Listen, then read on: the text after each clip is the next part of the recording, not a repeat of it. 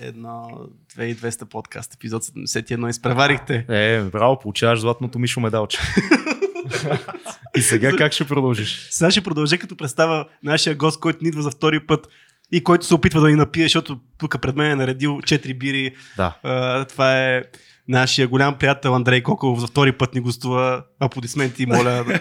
Здравейте, от 8 на 7 едно имам чувство, че има нещо тук в вашето студио. Верно В смисъл такъв, първото ми участие беше на 8-то предаване, сега съм на 71-то, което пак е 8. Колко... Така че А И, колко и не сме остарели изобщо. Най- най-интересното е, че толкова епизоди сме направили, пък аз съм ги, съм ги усетил като че сме направили 5 епизода. Все едно е било вчера. Аз имам чувство, че последното ти гостуване беше миналия месец. И аз имам абсолютно същото усещане, момчета. Как си, Андрик? Ами чудесно, в момента започнах да ходя на плуване и се идвам от плуване също. Е супер. Е, да, тъй като практикувам, не, има една нова дисциплина в плуването, бързо потъване на ниски на дълбочини, на малки дълбочини. Да, вече няколко пъти ходя, след работа се оказа, че да тренираш нещо такова е страхотно. А ти можеш ли да плуваш преди това Изобщо. или от нулата? Изобщо от нулата имам страх все още, че като няма дъно ще потъна, но общо взето Аз се съм е минало. същия. Значи се научава и на, и на дърти години се научава О, човек да, да. да плува. Еми, то малко се получава като класен ръководител, защото гумене за постоянно някакви дечица на по 12-13, обаче сега- Неудобно ли ти е това, че наистина около тебе? Защото ти трябва да се поставиш като човек, който е на тия години, да отидеш да случиш те първа да плуваш наистина с 10 годишните. Не ти ли е малко такова едно? Трябва да превъзмогнеш някакво его нещо, да прескочиш. Еми, честно да ти кажа, то е все едно да питаш хората, които на 35 си слагат брекети, дали ги е срам. М. Същото е, според мен, в крайна сметка, това е някакъв тип усъвършенстване, така че няма време подходящо да го направиш. На мен, честно казано, в момента ми се отдаде възможността. Иначе съм имал желанието още преди две години да започна, но просто така се получи. Като цяло е много странно в нашата култура как е прието, че новите неща ги учиш като малък, като млад и след това след едно определено време трябва да спреш да учиш нови неща или ако продължиш е срамно. И някакси цялата западна култура е така устроена. Някой ти казва, е, ти си на 35, къде ще ходиш да те първа да тичаш или да, да плуваш или да учиш нещо, да запишеш в университета, примерно, или да учиш нов. За къде ти е? Ти вече си, вече не ставаш Стар едва си. ли не. Вече си стар за това. Или не мога да учиш старото куче на нови номера. Да, да, да, да. Ами, всъщност, мисля си, че може би това е по-скоро на някакво психологическо ниво, поради проста причина, че едно малко дете, независимо от пола, има много по-малък страх от всичко. И може би поради тази причина, че те имат много по-малка бариера, която трябва да прескочат, много по-лесно се учат и може би заради това и хората като малки ги учат на повечето неща. Било то каране на колело, плуване или каквото се сетите още. Но честно казано, ние сме хора, даже в момента, в който имаш някакъв житейски опит, имаш и някакво развитие на моторика, физически дейности и така нататък, но може би това също не е плюс от гледна точка на това, че в момента треньорката ми казва заради честите ми ходания в планина и начина ми на развитие, на походка и така нататък, това ми пречи изключително много, тъй като движенията, които съм свикнал да практикувам и то доста добре, в момента пък са много различни от това, което се прави в плуването и се получава една скованост Мгм. която разбира се, може би ще ми трябва малко повече време от нормалните хора, но в крайна сметка...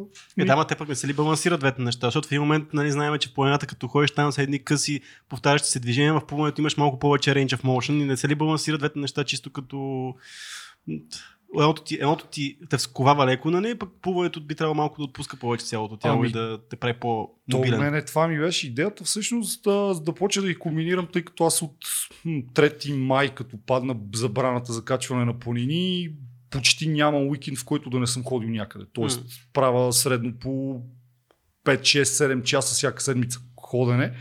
Преди това съм бил и активен колездач и освен това хода изключително много по принцип а, и оказа се, че това нещо много ти вдървява краката. И в момента, в който тръгнах да почна да плувам и да се отпускам, поне така си мисля, а, се оказа, че почнах веднага да крампирам, защото Мгм. краката ми са свикнали просто на друг вид натоварване, в смисъл такъв, че в момента се опитвам да съм много изпънат, докато при ходенето там си много по-стегнат Мгм. някакси. Но в крайна сметка, Плуването е много странно нещо. В, в басейн се учи много по-трудно, отколкото на морето. да, Защото водата е солена и те носи и отпускането много по-бързо става, като си в солена вода. А басейна си малко талпа винаги. Е, Интересно е, защото има един такъв страх при всички, които съм забелязал, че се, като се учат да плуват и деца и по-големи, че някак си не вярваш, че ако се оставиш, ако се отпуснеш, наистина няма да потънеш. Абсолютно. Ами аз се изненадах изключително много от факта, че дори в сладката вода в басейна, в който ходя в момента, отпускайки се, Не почвам- потъваш. Да, абсолютно. абсолютно. Проблема е, че точно в момента моториката ми е различна от това, което е необходимо за басейн и поради М. тази причина, ако не съм с плавници, веднага потъвам, тъй като краката ми все още няма достатъчно а, отпуснатостта, за да може да ми държат тялото. Тъй Да, като да. те като се скуват и ти като ти свърши въздуха, Да, абсолютно. поемаш великия път надолу.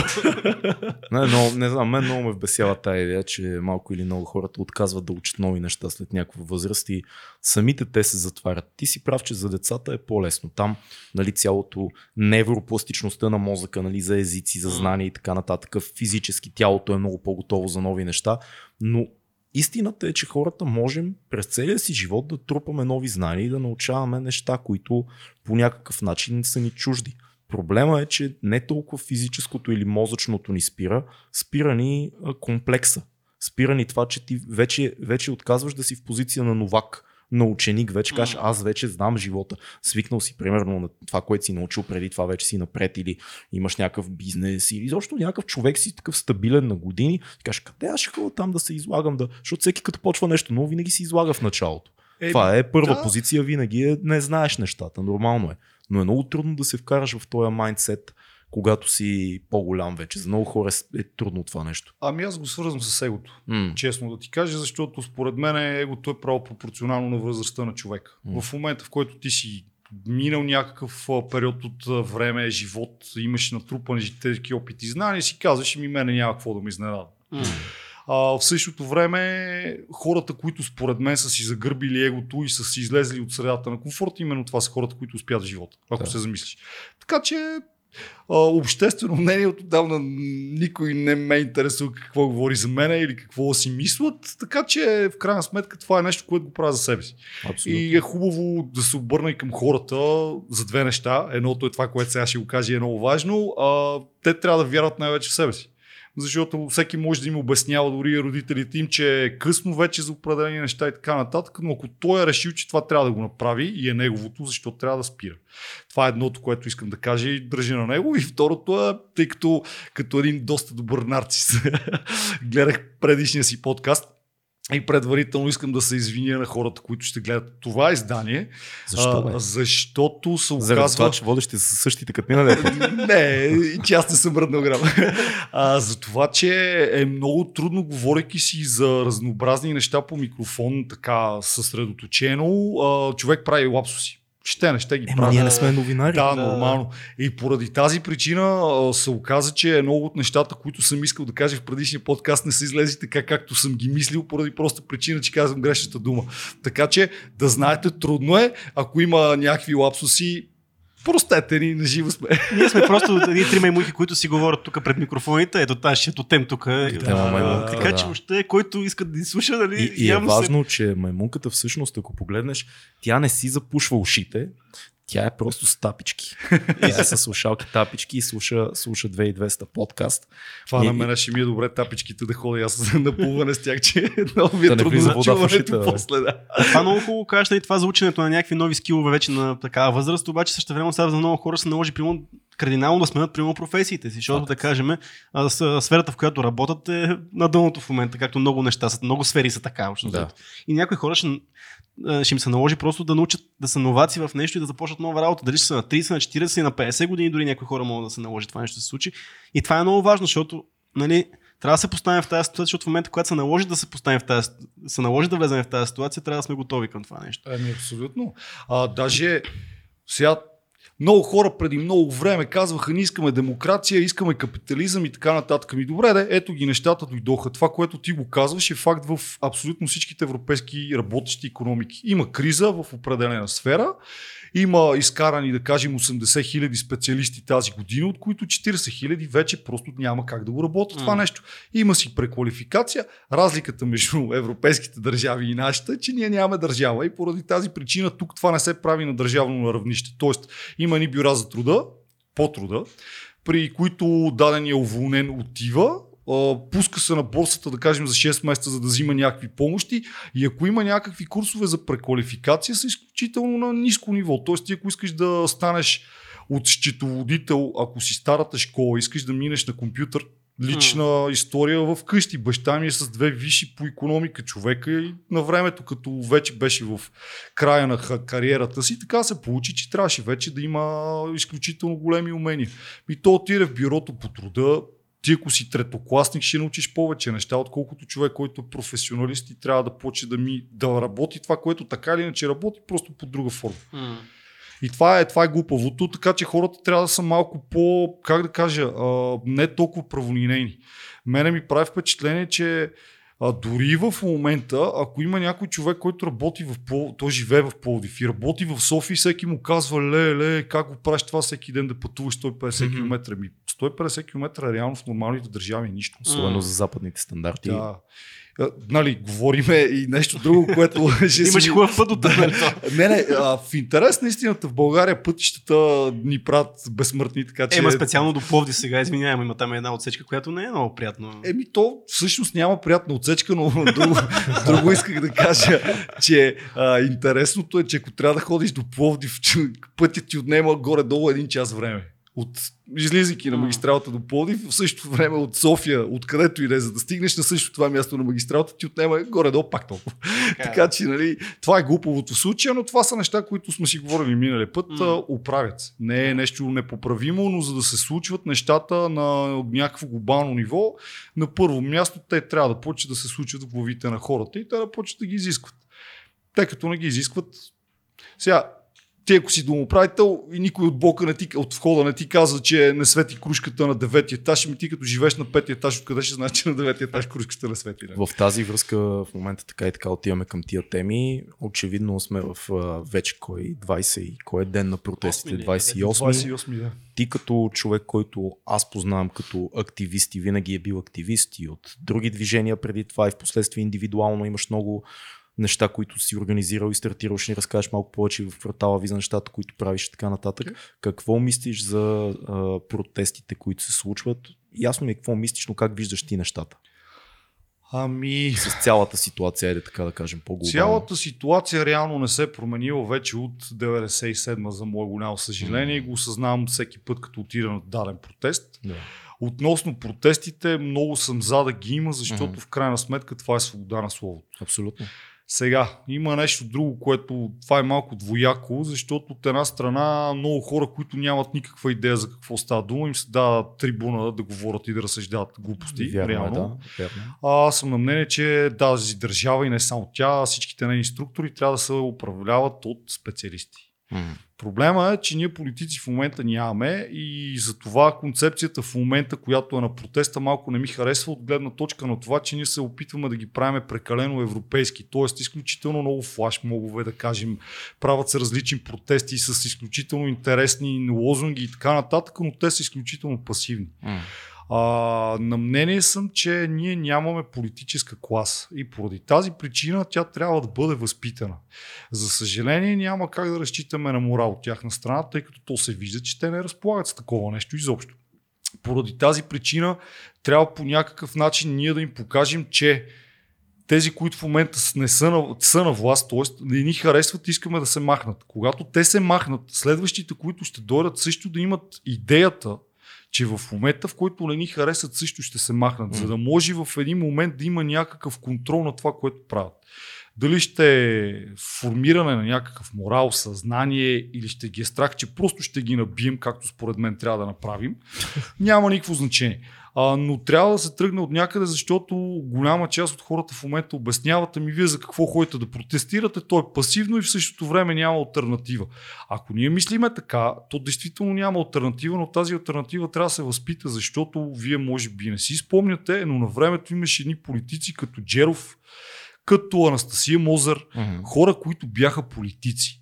Такива в българската политика няма вече от 25 години което означава, че това са едни поне три поколения хора, които са станали на 18, завършили са в чужбина, върнали са се и така нататък.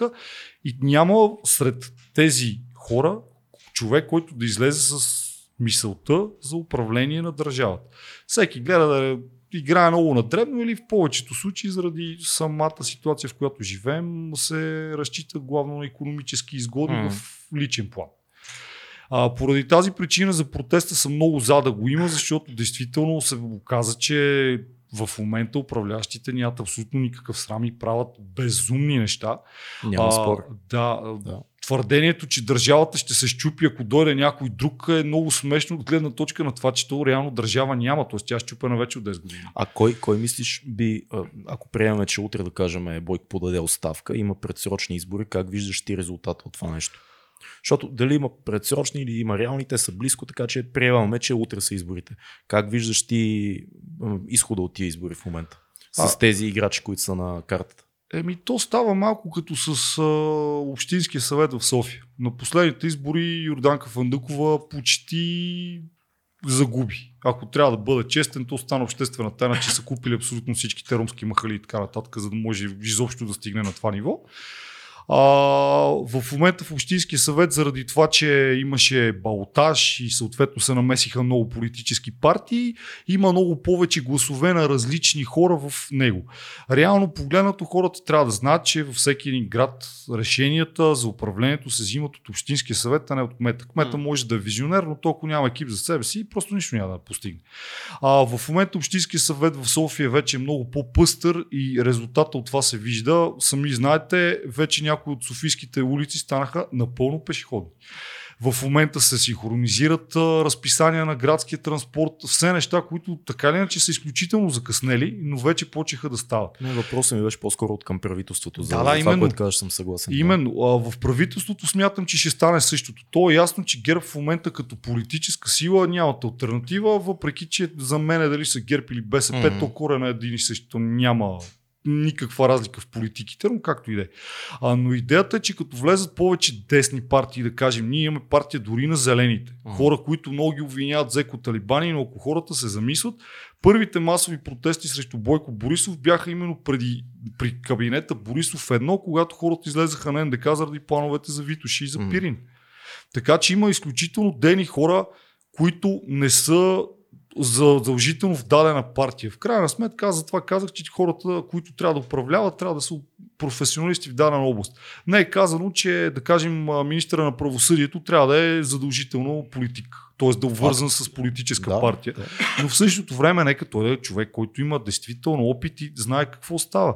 А не в момента се оказва, че Иван Гешев отива и прави пред президентството неща, които са против Конституцията. Абсолютно. Той нарушава българската граница и това е, хората трябва да го знаят, защото никой не си дава сметка, че той се държи малко като батн, т.е. като Жокера в Готъм Сити. Той ага. прави си каквото си иска. И, да, като даде... двуликия, двуликия беше да. Харви Дент ли беше двуликия? Той беше прокурор там, да. мисля, нали така? М- да. Ти даде пример с, тук с местните избори в София, които има напълно има логика наистина те да, да дадат отражение да горе-долу да е същата схемата и с следващите избори, защото а, реално София е най-големия град и наистина стане едно много интересно разпределение. Смяташ ли, че нещо такова би се случило в момента, ако има избори? Понеже вече нали, ще пада доверието от ГЕРБ, ясно, че ще отиде и нещо към, към левицата, обаче също време пък много десни партии, които ти казваш, ще, ще имат много повече, много повече представители в парламента. Нещо такова ли си представя, ами че би се да, случило? Реално да, защото в крайна сметка трябва да има въздух. Проблема винаги на едно управление е, че то се държи главно или на коалиция, или на еднолично мнозинство. А. В момента, в който мнозинство обществото има задачата да реши даден проблем, закон да гласува или така нататък, гласуват си го, колкото и хората да са против или техните представители в парламента, нищо не може да стане, защото определеното мнозинство е гласувало. Ако има коалиция, се получава феномена на златните пръщчета. Идват някакви хора, които само гласуват за определеното решение и това решение пак минава. Когато вече има много по-голяма група от хора, които са от различни партии, те разбира се ще са с различни идеи и различни интереси. Много се надявам, поне от това, което стана, ако се замислите, протестите тръгнаха точно от едно гражданско искане да си стигнем до българската територия, точно до плажа в Росенец, да. в крайна сметка. Започна. Така че а, нека да се даде на хората, които имат капацитет и разбират от това нещо, възможност да направят някаква промяна. То е ясно, че нещата не стават от днеска за утре. В крайна сметка примера за общината, който ви дадох, това, което почне вече да става факт, трябваше да се завърти колелото поне година, година и половина. М. И това е постоянно работа от страна на определени хора, които постоянно пишат доклади и ходят по комисии, но аз съм на мнение, че е важен крайният резултат. Усеща се някаква, макар и лека промяна.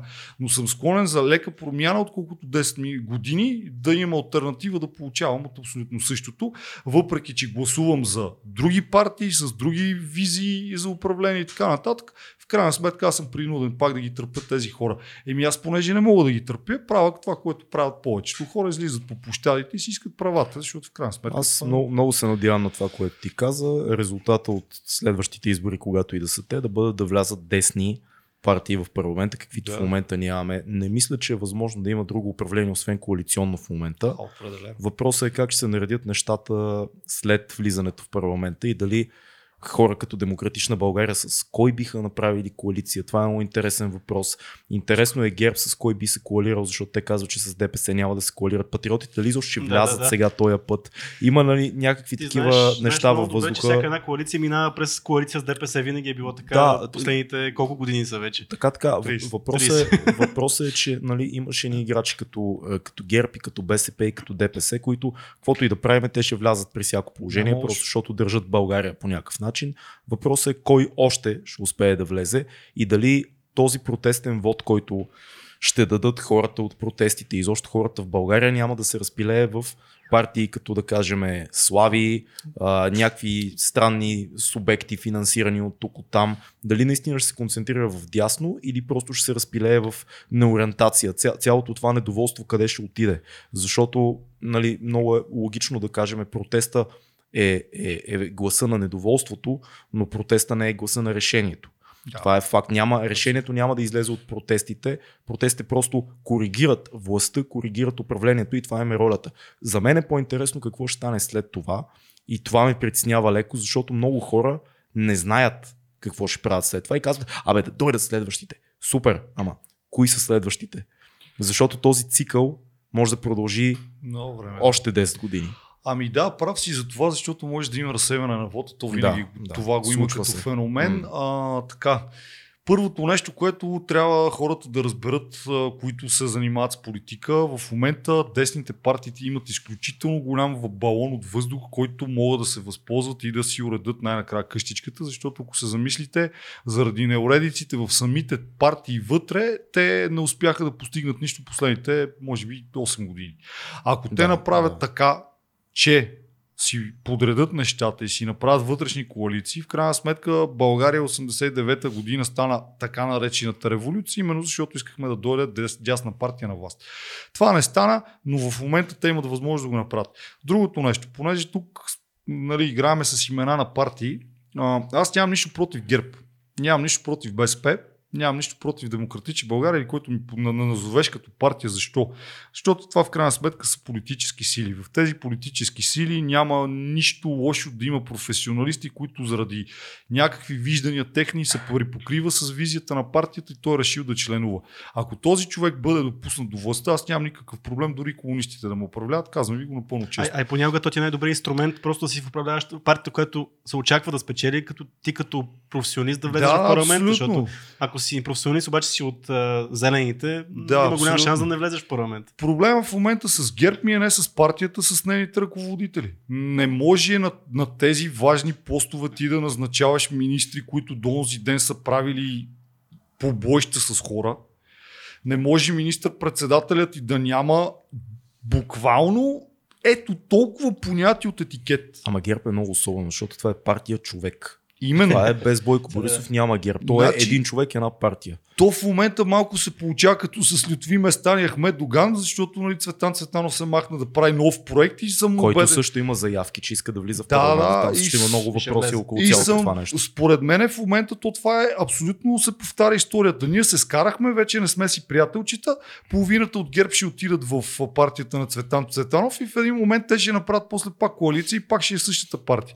Затова на мене не ми е проблема ГЕРБ изобщо. Мене проблема ми е Бойко Борисов, проблема ми е с абсолютно всичките калинки, които се назначават, защото извинявайте, ама Даниел Кирилов да е министр, той още преди да стане такъв беше вече за посмешище, в смисъл такъв. Имам, имам една теория, че всъщност Дани Кирилов е, нали сте гледали, гледали сте а, обичайните за подозрени, нали? Да, това да, филм. Пом-. Помниш ли Кайзер Созе, Кевин Спейси?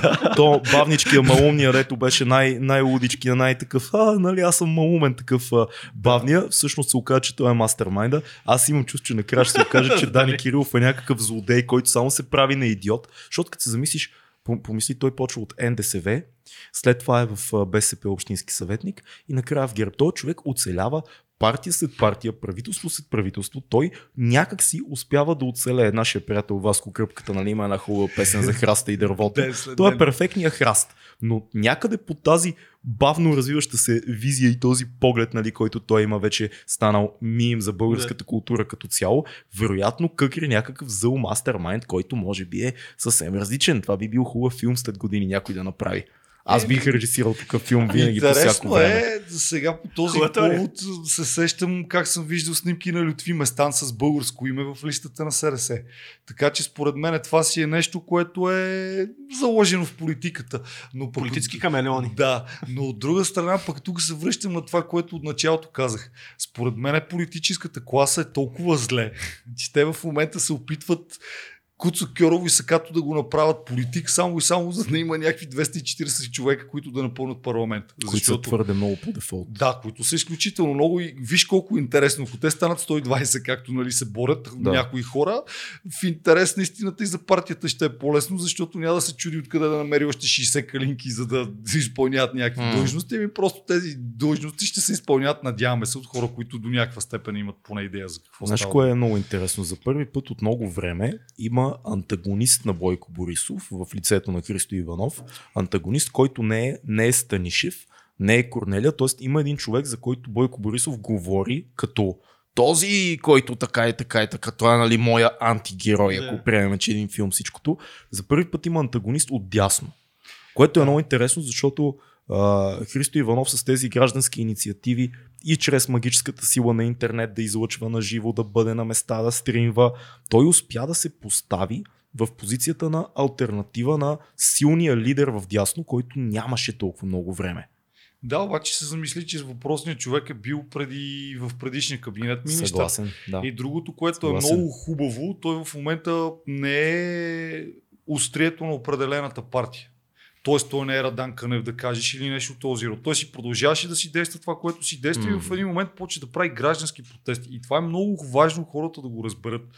Бойко Борисов, това му е антагониста, а този антагонист какво иска? Да си ползва гражданските права. Е, не, Тоест- антагониста иска демократична България да влязат в Окей, парламента. да, това не но се- в момента това, не, което Не се популяризира Да, по този начин. да, Той в момента Казва си ник- го, казва си го, няма- всяко интервю го казва той. Няма, няма някъде митинги да правят десните и така нататък. Това, което те правят са някакви акции, които казват ние сме граждани, искаме да отидем да ползваме този плаш, защото е наш. Така е. Онзи ден се оказа, че джипа, с който Бойко Борисов прави всичките визитации, няма гражданска отговорност. Нали?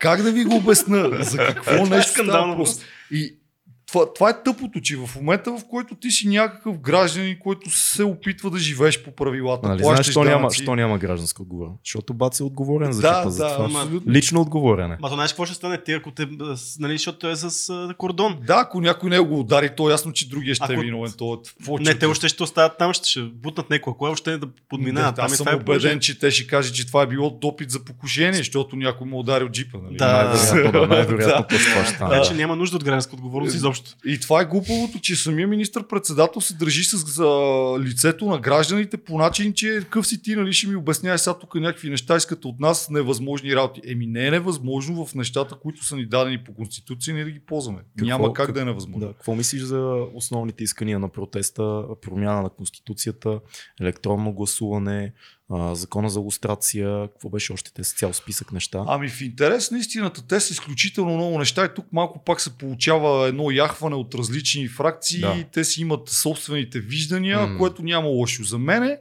важните неща са именно това. Да има оставка на правителството, за да може това, което до сега е било вече да се махне, защото то ни вреди на А развитието. дали, дали няма да се върнат? Дали на едни избори ГЕРБ все още няма силата да, Вече не. да се завърне? Обеден съм, вече- вече не е. Да, значи ти сам го каза, Бойко Борисов е лицето на, това, на тази партия и Мгм. той дори в провинцията да има все още някакво лице, в големите градове просто е карикатура.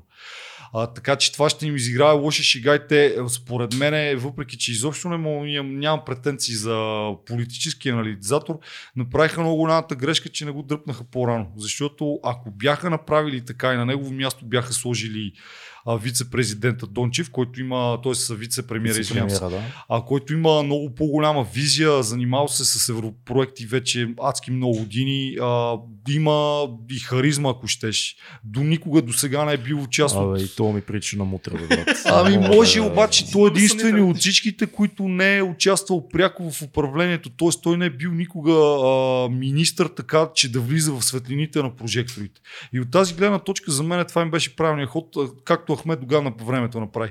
Той видя, че вече се изчерпва като лице, пусна си там някаква калинка, която да води уж партията, дето дори не може да говори на български, но в същото време Ахмед Доган продължава да си ръководи партията и тя продължава да е в А, коалиция. аз друго, друго питане имам, което на мен не ми е ясно и по-скоро питам себе си и питам и вас. Ако приемаме, че ти си прав и да кажем на едни избори ГЕРБ не си докара гласовете, които има обикновено, не е ли втората сила, която обикновено е около тях като резултат, нали, следващия човек, не е ли БСП? Те последните години, според мен, са доста назад БСП. в Еми, такъв- да, да, ма са втори. което- Ма са втори. Ми вече Мисля, че вече не са втори, че бяха трети на минало. Даже бяха и Кой, е- трети. кой е втори? ДПС ли? е Значи, втори? Не, не, бяха. Ако гледаш- Патриотите, мисля, че бяха втори. Така ли беше, бе? Не знам, не Съм сигурен. факт е, че в момента Патриотите коалицията бяха, е патриоти с Пат- ГЕРБ. Патриотите в Патриотите момента мисля, нямат ни, никакъв, аз дори не знам Не, дали ще това- влязат в Това парламент. между другото, е, това между другото е покатето на вторите. На, на, на, в смисъл тези, които правят коалиция. Вижте, реформаторите се разпаднаха отвътре. Еми, и сега и, и, и, тези се разпаднаха. И... Да, кой, кой би бил втория въпрос? Това е много интересно. За мен няма никакво значение. М. Не е важно кой ще е втория, по-скоро важно кой ще е петия и шестия. А е, сега- не, важно, ще- защото ще направи правителство втория. Не, въпросът е не, не, не. Въпросът е, че ако имаш много сили, тези сили пак ще управляват с коалиция. То е ясно. А ще успяте да направят коалиция. Е, еми да, въпросът е да не, да не стане а, да имаме пак на ключовите места само министрите от определената партия. И аз заради това имам предвид важно е кой ще е пети и кой ще е шести, защото всеки, който влезе, и говориме да влезе с някакъв адекватен процент, нали? не да влезе с а, 4-1, колкото да прескочи бариерата. А, когато вече има хора, които са във властта, по този начин се надявам, че ще има един-два кои, поста кои са тези хора? демократи. Освен, освен демократична България, кой друг според тебе би, би влязал от партии, които в момента не са там? Ми в момента не мога да ти кажа поради проста причина, че няма никаква ясна заявка за партии. Тоест, Има, има. Значи, това са са- демократична България, Цветанов и Слави. Е, ще излезат още проекти. Докато... Дали? Ще, да, 100% ще в момента, в който почет Аз И съм предвид- скептичен за това. проект. със сигурност ще има поне още един десен, поне аз така си мисля. Дано, дано е така. А, честно, пак казах, за Светло мен е... Ще, той ще се О. появи пак, той си, си използва Значи, момента. то, това е все едно, нали, да ни кажете, че вие ще не станете министри. Значи или- Бареков ще използи с големите Бареков, ръки. Може и Бареков да използи пак. Да, Пар, със партия ръки. Ще се. Ей, Мичо Пищова ще излезе със И ми това ли са новите хора? Аз, защото ако са това, ще емигрирам. Не, не, не, не. А, аз затова ти казах преди малко, че нямам против партиите, защото по време на избори, не знам дали ти е направило впечатление, обаче партиите почват да привикват като членове хора, които са познати на обществото. М. Било то бивши спортисти и така М. нататък лица. Да. Честно да ти кажа, ако за мен е някой действащ актьор, влека му пръста Стефан Данаилов, но някой с от неговия пиедестал, ако стана на министър на културата, ще е в пъти Не, бе, по... не дей, бе, брат. Не дей актьори да стават министри. Еми, не, не, не, е окей тази идея. Това ти какво го да- казвам като режисьор. Не искам да Еми, засегна добре. На актьорите работата не е в политиката. Не, те са актьори. Те нямат, нямат работа в политиката. Разбираш? Ами аз- друга работа е просто. Пак се, Нищо опитвам, няма. да, пак се опитвам това да го направя малко по-малък мащаба. Общинския съвет и кмета по абсолютно същия начин. Кмета е лице. Кмета има някаква визия, но кмета без общинския съвет, който реално работи и взима решенията е нищо.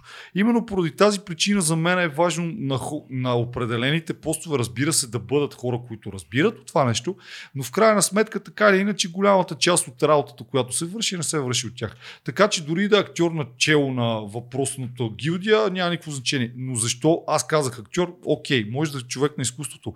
Мисълта ми е, когато то вътре в нещата, той ще знае какви са проблемите на дадената сфера. Това визирам. А когато той 10 години е бил на някаква социална пенсия или е бил почетен а, актьор в определен театър за някакви смешни пари, ами то е ясно, че ако има акъл в главата, първото нещо, което ще иска да направи е да гласува повече пари за култура. А че когато станаха, Да, между другото, но- когато то беха големи проблеми тогава, даже и аз бях в надвис и тогава малко много парите от на надвис се рязнаха в правителството и така нататък. Тогава сега ще излъжа, ама мисля, че или Вежди, или Стефан Ленов бе- беше... Ми, може, мисля, че вежди. Беше. Веждичка, Веждичката е доста отдавна министър на културата. Лошото е друго, че трябва да си действащ дец на културата, ако искаш да направиш нещо. Защото сега извинявай, ти да правиш една скулптура на 10 години и да общо взето да си спиеш по цял ден уискито и да си пушиш пулите и да се возиш на крилете на името си, не е окей. Това за мен не е Не, бе, професионално. виж, той си е извоювал името, в това няма никакво Добре, съмнение. няма лошо. Въпросът е всички политически проблеми около него. Той не, не, това не е човек, който трябва да бъде в политиката. Абсолютно, то не Той е творец и той трябва да играе тая роля на творец, която играе, да си пие уискито, да прави ако иска на 20 години по една скулптура. скулптура. Той си е на- бетонирал си името. Няма, няма никакъв проблем Да, с това. нищо против името. Дали е бил говорим. бутан от ном- номенклатурата по времето, по което е станал голям, това вече е друг въпрос, нали? Но Вежди Рашидов е голям творец. Това няма, Да, да, не мисля, че някой би го казал. Дали може да менежира, защото каква е ролята на един министър? Менеджерска роля. О, Това да. значи да си добър менеджер. Тоест, евентуално ти казваш актьор или творец. Аз затова казах не актьор. Нека е директор на театър някой. Добре, окей. Нека да е а, а, някой а, а, режисьор, който има собствена трупа и така нататък. Някой, който има опит в менеджмент. Но това е само за културата. Това е много профилирано Мгм. и е така. Какво става с останалите сортове, в които ако работиме на принципа лице, ние изгаряме. Тотално.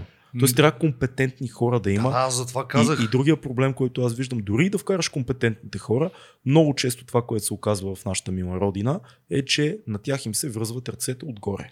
Тоест ти следваш партийните политики. Ти влизаш в политиката с желание аз съм компетентен, идвам да реша този и този въпрос и само след една година това желание се отрезвява и от горния етаж, който спуска политиките за цялата дадена партия Хикс, ти казват, виж сега, много хубаво си ги мислиш нещата, ама, Ама не. ние, ние сме планирали вече нещо друго. Ама не е нашето. Нали, Това е реалността. Ами пък да, нямаш така, пари е, за това нещо. така е. Поради тази причина, затова имах предвид, а, че е хубаво да влезат професионалисти, защото това, което на мене ми прави впечатление, говори, говорейки за местна власт, Давам пример с Бургас. Много хора ще кажат, той кметът там е корумпиран, той не знам си какво, не знам си що. Да, обаче кмета на Бургас за последните 10 години направи изключително много неща с града. Абсолютно съм съгласен. Което обаче И е много вижда. важно. Да, М. вижда се Да. и което е много важно. Този кмет със сигурност е заобиколен от много, много близки до неговия начин на мислене хора. Да. Поради тази причина има нещо, което изключително много ме радва. А, всяка година кметството на Бургас в електронен вариант си правят отчет пред гражданите какво са постигнали за изминалата година. И всяка година може да се наслаждавате с кадри и снимки на това, което те са направили. Което, нали, Звукове и гледки да, от Бургас. от Бургас. Да. Което, нали, вижда се. А, убеден съм обаче, че ако беше само кмета на Бургас такъв човек, нямаше да се случи това нещо. А, Каварна е точно пример за това. Великия рокаджия кметала Кметала. направи страхотни неща, само че явно той Кметала е бил... такива неща направи. Сега като се замисля чисто исторически, този човек от Каварна направи рок Рок- център на България. А, бе. столицата на, да, даже на Балканите беше не е на. България. Изруба. Но интересното е друго, че там, понеже Цонко явно не беше толкова заобиколен от хора, които мислят като него, в един момент изгуби изборите, въпреки че беше да развил и туризъм покрай всичко това. И дойде едно девойче от БСП, доколкото разбрах. И първото нещо, което тя е направила е да продаде лимузината, в която абсолютно всички... С подписите. Да, всичките рок звезди, които са идвали в България, са се подписвали. Тя си е малко или много музеен експонат, М. има съвсем различна стоеност вече, което е най-малкото атракция за града. Обяснете ми защо. Просто не харесва тази идея, защото тя, да кажем, не слуша метал. Ми добре, да, ма трябва ти като развиваш нещо да го развиваш Това е в някакъв туристическа план за... забележителност. Да. Как ще я продаваш? Еми, ти, е така. ти вълната на каварна можеш да хванеш и да продължиш с това нещо, колкото и с по-малко пари, с по-малки групи, защото последните години рано в каварна не беше то бум, както беше. Да. Нали, в... Обаче все пак ти мога да фанеш тази вълна. Да. И Еми, докато то се е. отвее, ще има да изкара още пари като, В към България туризъм, да. това е политиката, най-голямата грешка, че няма приемственост. Тоест, ако някой вземе, че сбърка и реши нещо хубаво, те си след него го махат и го променят. Просто Просто не защото е не е хубаво, ами защото е противоречи на направил. техните да, възгледи и не от тяхната партия. Най-голямата глупост, ще го каже пред всички, събарянето на мавзолея в София. Стана именно поради тази глупост. М. Три действащи мавзолея в света. Три. Единия беше нашия. Сега го нямаме, защото Евгений Бакърджийски реши, че то паметник е комунистически и ни Аз пречи. пък не съм на, на твоето мнение. Аз съм за събарянето на мавзолея. Това е символ, който цяло едно поколение мрази. Това е какво е в основата си един мавзолей? Това е гроба на един а, политически лидер. Ми, Това нещо е абсолютно ненужен символ да бъде в центъра на този град. Аз се кефа, че са го съборили. Помисли, постави се на място на хората, които са били по лагери, хората, които са пострадали от режима, хората, които са мразили Георги Димитров червата 40 години. а няма лошо, бе, ти не отиваш там в... Да се А, как да ти го кажа? Така е, ама ако си съвременник, ако помниш. Еми добре да си съвременник е да помниш смисъл, какво да по направиш същата като... логика трябва да няма ли? Има, има други, има други а, паметници, които не са съборили. Защо трябва в центъра на София да пазиме гроба на Георги Димитров? Еми защо трябва да пазим всичките египетски пирамиди по същата логика? Да. Е, айде сега. Еми, какво е. е да сега? Това, пак ти казвам, не това, знам, не са, работи логика. това са три, трите единствени Ти познаваш ли такива... живи египтяни, които да помнят управлението на Рамзес? Няма и как да се чувстват потиснати. Няма Ема как. за сигурност. Защото хора деца страдали Да, от Георги окей, Димитров има но- още. Но пак ти обяснявам, ние говориме чисто и просто от туристическа гледна точка на нещата. Това е монумент. Значи, ако някой го свърза с Георги Димитров, окей, няма лошо, никой не го кара да ходи там на сила. Но въпросът е, че ще дойдат изключително много хора поради проста причина, че България е ефтина дестинация и ще дойдат тук много по-ефтино, отколкото отидат в Китай или в. Русия. Да, я знам. Точно, точно за това. За принципа съм съгласен. Не трябва особено сега в едно такова левтиско време, в което живееме и дори в Штатите се събарят паметници, искат там да събарят паметника на Колумб, защото бил робовладелец и да махат а, Ма- с, тези главите. Къде, бя, къде бяха главите в планината на президентите? А, Маунт Ръшмор, да. Е, такива неща, да, съгласен съм, че това е безумно. Но точно в случая за мавзолея, не знам, може би, защото идвам от семейство, в което аз виждах настроенията на, на родителите ми за събарянето на този мавзолей и съм виждал как те, те буквално бяха такива, да, по дяволите, да, нямаме нужда от това в Не центъра. знам. Искаме ново начало, искаме а, това, точно този символ е ненужен според мен. Ема да, ме като го махнеш, историята си остава. Смисъл, Историята си остава. Да, и Така другото какво- нещо, това не е този паметник и не само този, абсолютно всеки паметник построен преди 100, 200, 500 години е носител на някаква история. За да не повтаряш грешките на Съгласен. тази история, ти трябва всеки божи ден да го гледаш това нещо и да си кажеш повече никога по дяволите не искам да бъде така. И затова то паметник трябва да е там и да ти се набива. Има достатъчно.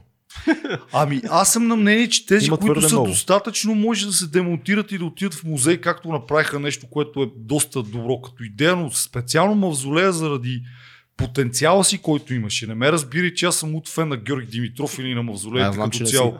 Но, но това е паметник, който реално е уникален. Понеже съм, ти знаеш много добре, но аз малко или много бях обвързан и с реновирането на паметника Монумент Знаме на мира Мгм.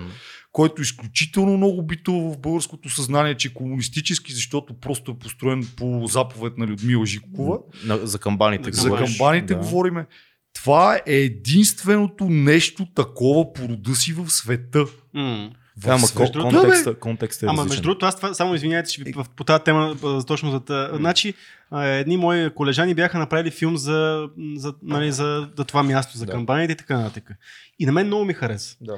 Обаче ще време виждам по-възрастните си колеги, М. как с едно такова неприязъм гледат, че още може да се направи филм за, за, за това място, разбираш? Да. Защото той носи наистина заряда на едно такова време на нещо, което не трябва едва ли не. Има а същевременно- живи хора, които помнят и виждат контекст в това. Това е много, много е тънък този въпрос. Ама ти ти погледни казвам- го, погледни го като исторически. Контекст. Какво означава контекст? Да, погледни го. Паметник Има- за децата по света и което е най-важното, има дори ново изграден паметник за Не, децата аз за, пострадали за от камбаните съм абсолютно е там, съгласен. разбираш ли? камбаните не трябва да бъдат пипани.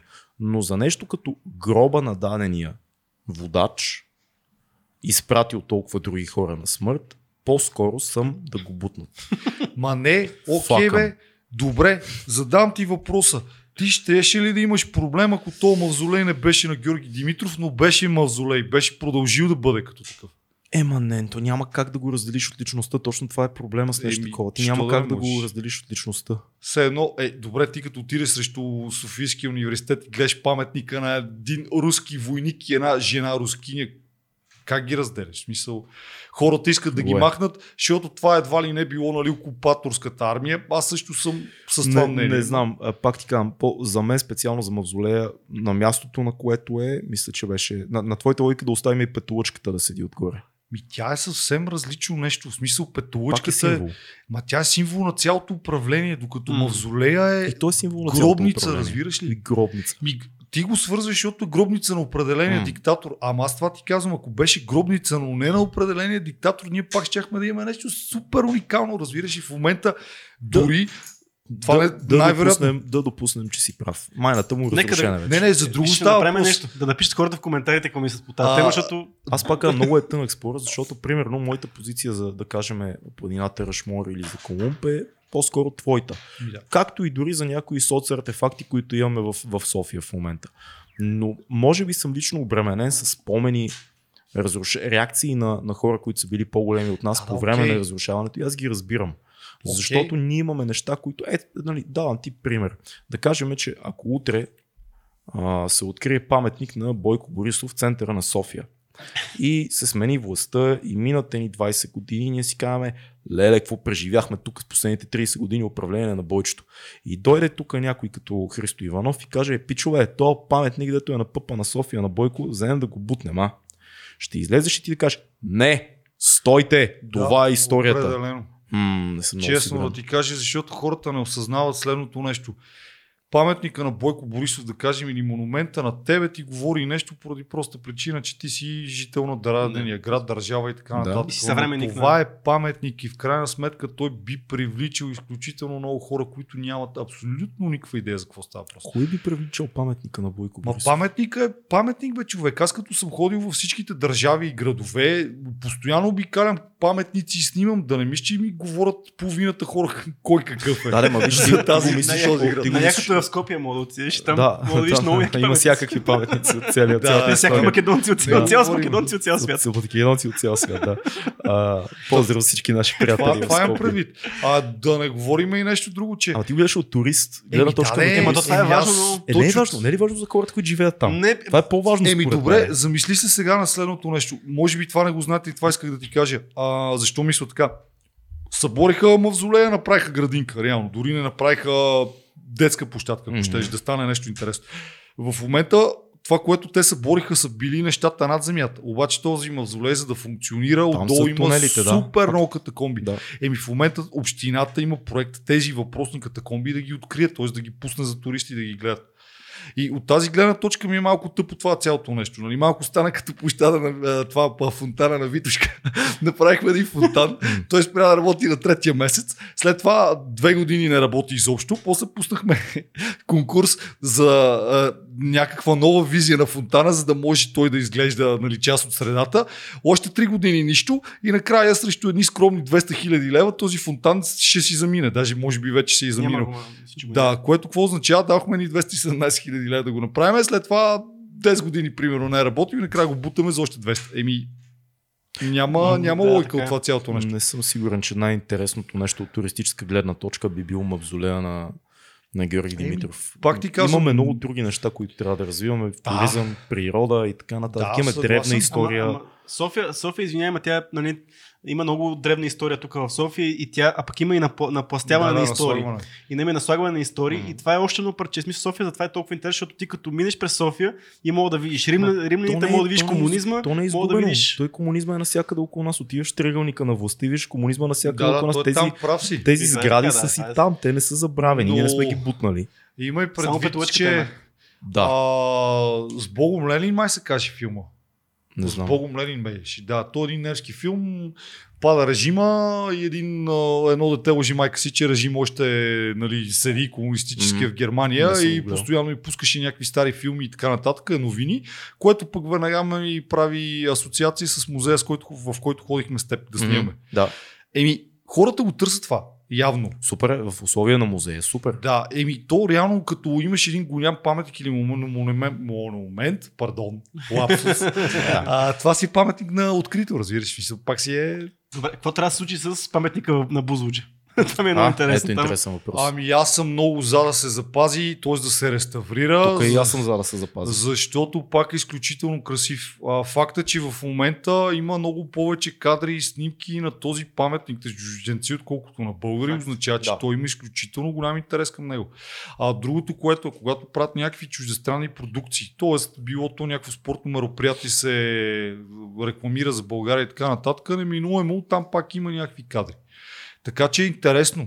В крайна сметка това е сграда, която в интерес на истината може да се превърне в нещо страхотно. И това, че е носило символ на някаква партия или управление, не означава, че трябва да, да е виновна сградата. То същото, като онзи ден си говорихме с един наш общ приятел, М. сеньор, Мар, сеньор Мартини, какво ще постигнем, ако в момента впочнем да замеряме с камъни и Народното събрание или Абсолютно нищо. Или яйца. Ами нищо, защото в крайна сметка ние няма да нараним хората вътре, ще нараним сградата. Само, че сградата е носител на съвсем други послания. Народното събрание като такова има един страхотен надпис, който седи и той трябва да ни обединява и това трябва да е вероето на абсолютно всеки българин. Ти като фърляш един камък, фърляш камък по този надпис, а не по хората Не вътре. само хората и не помнят историята. Имаше сега по време на протестите, мисля, че в началото беше, по средата по-скоро, един опит да бъде запален партийния дом. А. Нали, имаше опит за нещо такова, Да, да. което предполагам, че в очите на някой е изглеждало като референция към а, 89-та да. година запалването. Сега, проблема е първо, че тази сграда конкретно вече не значи нищо за нашата власт, тя е символ на едно друго време. И другия проблем, който хората може би не разбират е, че запалването тогава е напълно умишлено, за да изгорят едни досиета и едни файлове. Това не е случайен граждански Не е от гражданите да, запалването. това е да, запалване, което е с цел да си заминат едни неща. И. О, да. това липса на познаване на, на някои детайли в нашата мила история, родна такава, води до емоционални решения. Ами да, и- това е страхотен пример, между другото. Не искам да се връщаме за мавзолея, но в тази идея. Ти си държиш за Не, мавзолея. не, не, друго, друго иска да ти Добре, кажа. върнете Върнете го. мавзолея. А, на времето, когато партийният дом, не съм спорил така за хомеопатията, бе, брат. Съм за мавзолея. като, като бутнах, т.е. като а, стана уж революцията Да. и запалиха партийния дом и дойде новата синя власт, първото нещо, което направиха, ако си спомняте, с един хеликоптер свалиха петолъчката Да, отгоре. по видео има, може да се гледа. чудесно. В момента знаете ли тази сграда за какво се ползва? Партийният дом. Там М. всички министри са там. Не. Партийният дом сградата в момента е новото народно събрание. Да, Прави в смисъл- се ремонт от вече не знам колко време. Идеята е пленарната зала, новата, М. да бъде там. А, Направи се страхотен ремонт, с тъкрен покрив, изглежда страхотно. Тоест какво стана? Махнахме само петолъчката изведнъж функцията на сградата стана Да. различна от партиен дом, вече стана Народното събрание. Така че нали, това ми беше идеята, но не искам да говорим повече за партийния дом най-малкото, че трябва малко и да се посмеем днес. Стига с тази политика. стига с тази политика, да, стига с тази политика, изговорихме нещата. Не, аз искам да, обаче от политиката сега да мина на, към, на други теми и а, много ми е интересно какво мислиш за това, което направиха сега това правителство с тия магистрали, които се строят на Сем Терилски езера. В момента преди две седмици бях, минах през Беклемето, там се строи пак някаква магистрала до някъде, не знам какво се случва. Ако мислиш за това, нали, идеята на Бойко, дай да им направим пътища в планината, да може всеки да се качва, всеки да се качва общо взето. Ами според мен това не е идея на Бойко, ами като цяло идеята е да се използват средства, да се оползотворяват програми и така нататък. Това са някакви пълни глупости за хора, които според мен нямат абсолютно никаква идея от туризъм. И именно поради тази причина оставката на министър Ангелкова беше изключително закъсняла. Защото това е допустимо. Нали, то вече колко години се говори, че дюните са унищожени. Говорил съм си с архитект. По принцип, по кадастър е много трудно да установиш къде има дюна и къде няма. Но когато на Рилски езера направиш макадамов път, няма как да не видиш какво брутално намесване в природата се получава. Така че това са изключително големи глупости и всичко е резултат точно на некомпетентното управление и затова голяма част от хората протестират. Ти ме пита за самите искания на протестите ми. Аз имам други искания и затова съм там. Аз съм недоволен от начина по който министър-председателя представлява мен като гражданин на тази държава пред чисто света. човешко Абсолютно. ниво на поведение. Да. А, против съм това, че в момента в който направиха магистрала Тракия, уж цялата, в момента в интернет върви едно видео, шофьор на тир във въпросната отсечка, където в рамките на една седмица станаха два тежки инцидента. С чисто нов камион казва, че той с едната ръка не може да му държи волана с 90 км в час.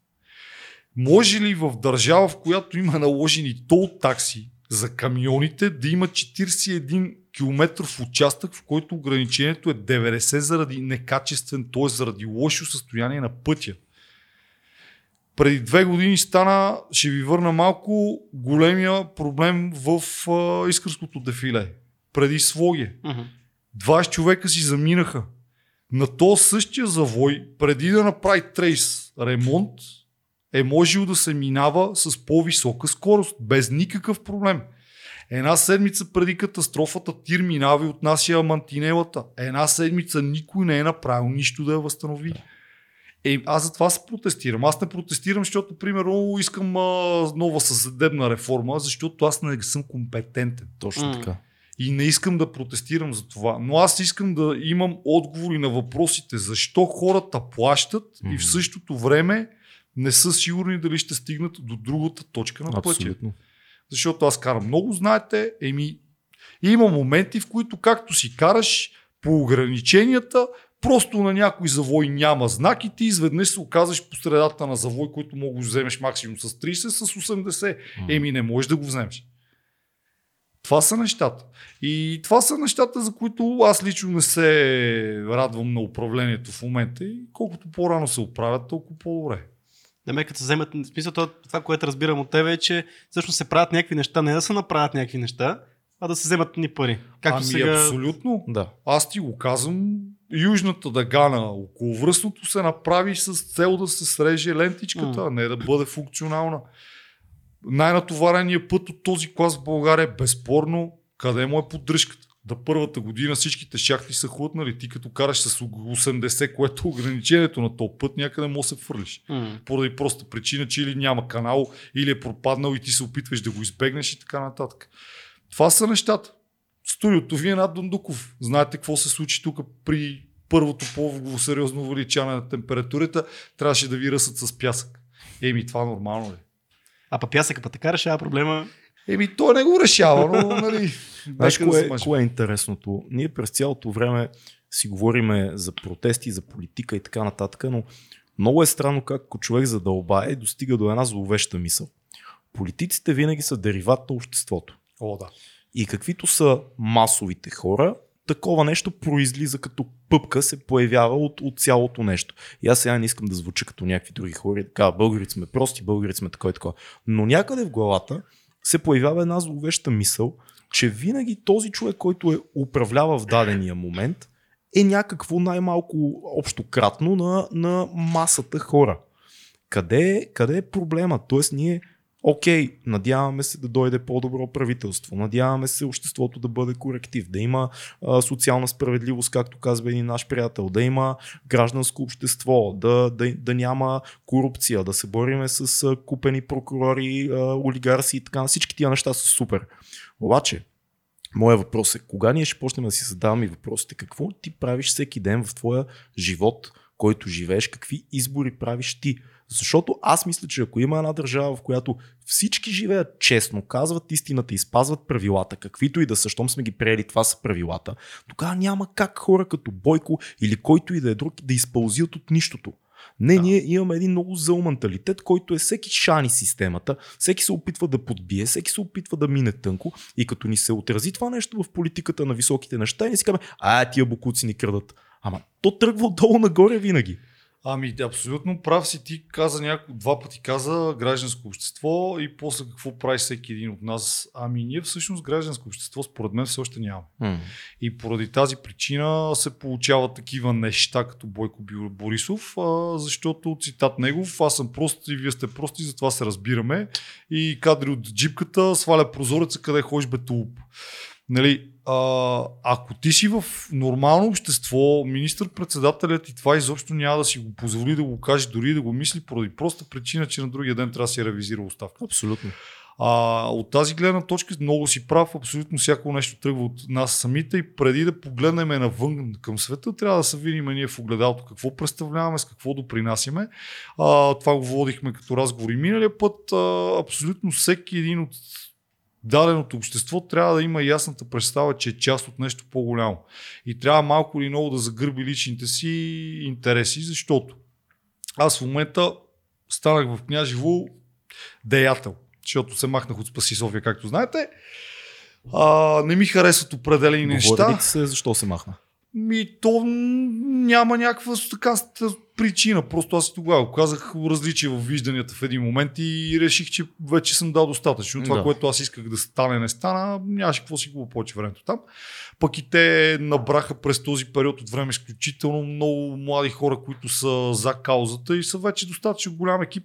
Често казвам, нямат нужда от мен. Как оценяваш, влезем и в другото, но как оценяваш присъствието на Борис Бонев в общината в момента? Еми факт, две пешеходни улици, още няколко, които се очаква да станат, нови разписания, синхронизирани на абсолютно всички трамваи, М.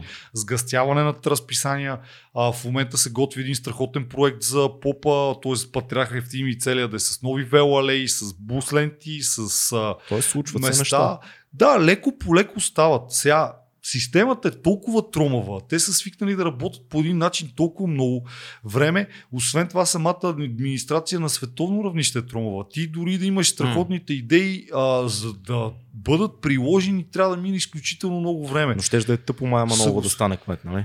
Ами аз съм сигурен, Аз в, че в, в, в, течение на времето все повече и повече съм убеден тази. Манолова въпрос? нямаше да стане кмет. В смисъл О, такъв. беше на ръба. Да, но тя беше, пак казвам, тя беше лице. Майя Манолова Ема, дори да се беше кандидатираше за кмет. Да, да, но те пак нямаше да имат мнозинство в Общинския съвет. Разбираш ли? Няма значение. А, а, Еми, а има. Борис Най-много тя Бонев, кон- нямаше в да- Смисъл, има значение, че ще да има само конфликти от това нещо. Ми, С един кмет сега, като нея и липса на мнозинство, ще да има не съм сигурен, защото пък има нещо друго. Преди да станат тези избори, Майя Манолова и всичките политически фракции и партии са търсили Спаси София за определени а, компетентни мнения, проекти и така нататък.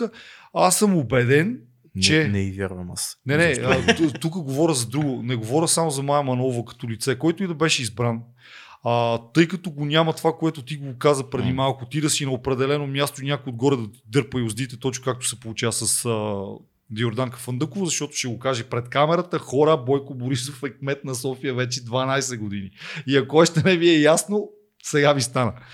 А, това се получава, когато си с нов човек, който малко или много е чист лист хартия, има много по-голяма консенсус и което е по-важното, понеже те знаят, че не са компетентни, биха се допитали до компетентните за Ама определени Майя неща. Манолова не е чист лист хартия.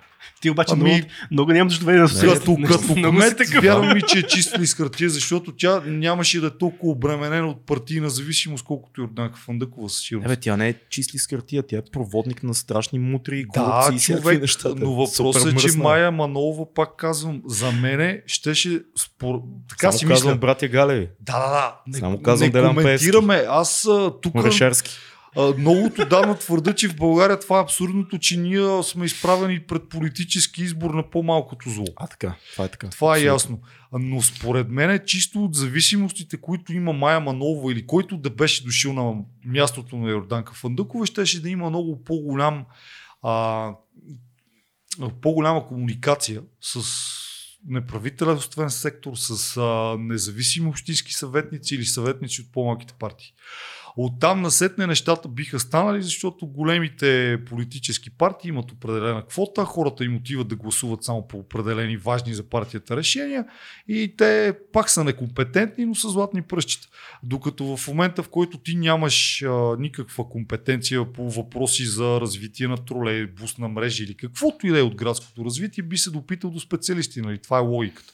И тогава съм Но сигурен, че е ще да стане по-добре. Проблема е откъде ще дойдат средствата, с които Майя Манова би работила като кмет, когато партията, която управлява, ще спре от всякъде за всичко. Ема Тоест, това ще е един кмет, който... Общината си има бюджет, бе. Бе, има си механизми да ти Е, затворят да, да, да, това ето е... го, да. Значи, е факт, ама. аз го казах и предишния път с една, а, пак грешка тогава допуснах, а, бюджета за 2019 на София беше милиард и 700 милиона лева.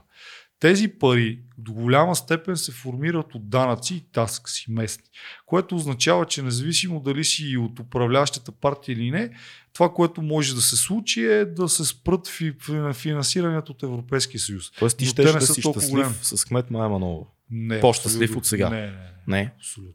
Добре, Абсолютно. Абсолютно. Мнение. Но пак казвам, личното ми мнение, че ако беше дошла Майя Манолова на власт, нещата може би щяха да станат от гледна точка на новаторските идеи малко по-бързо.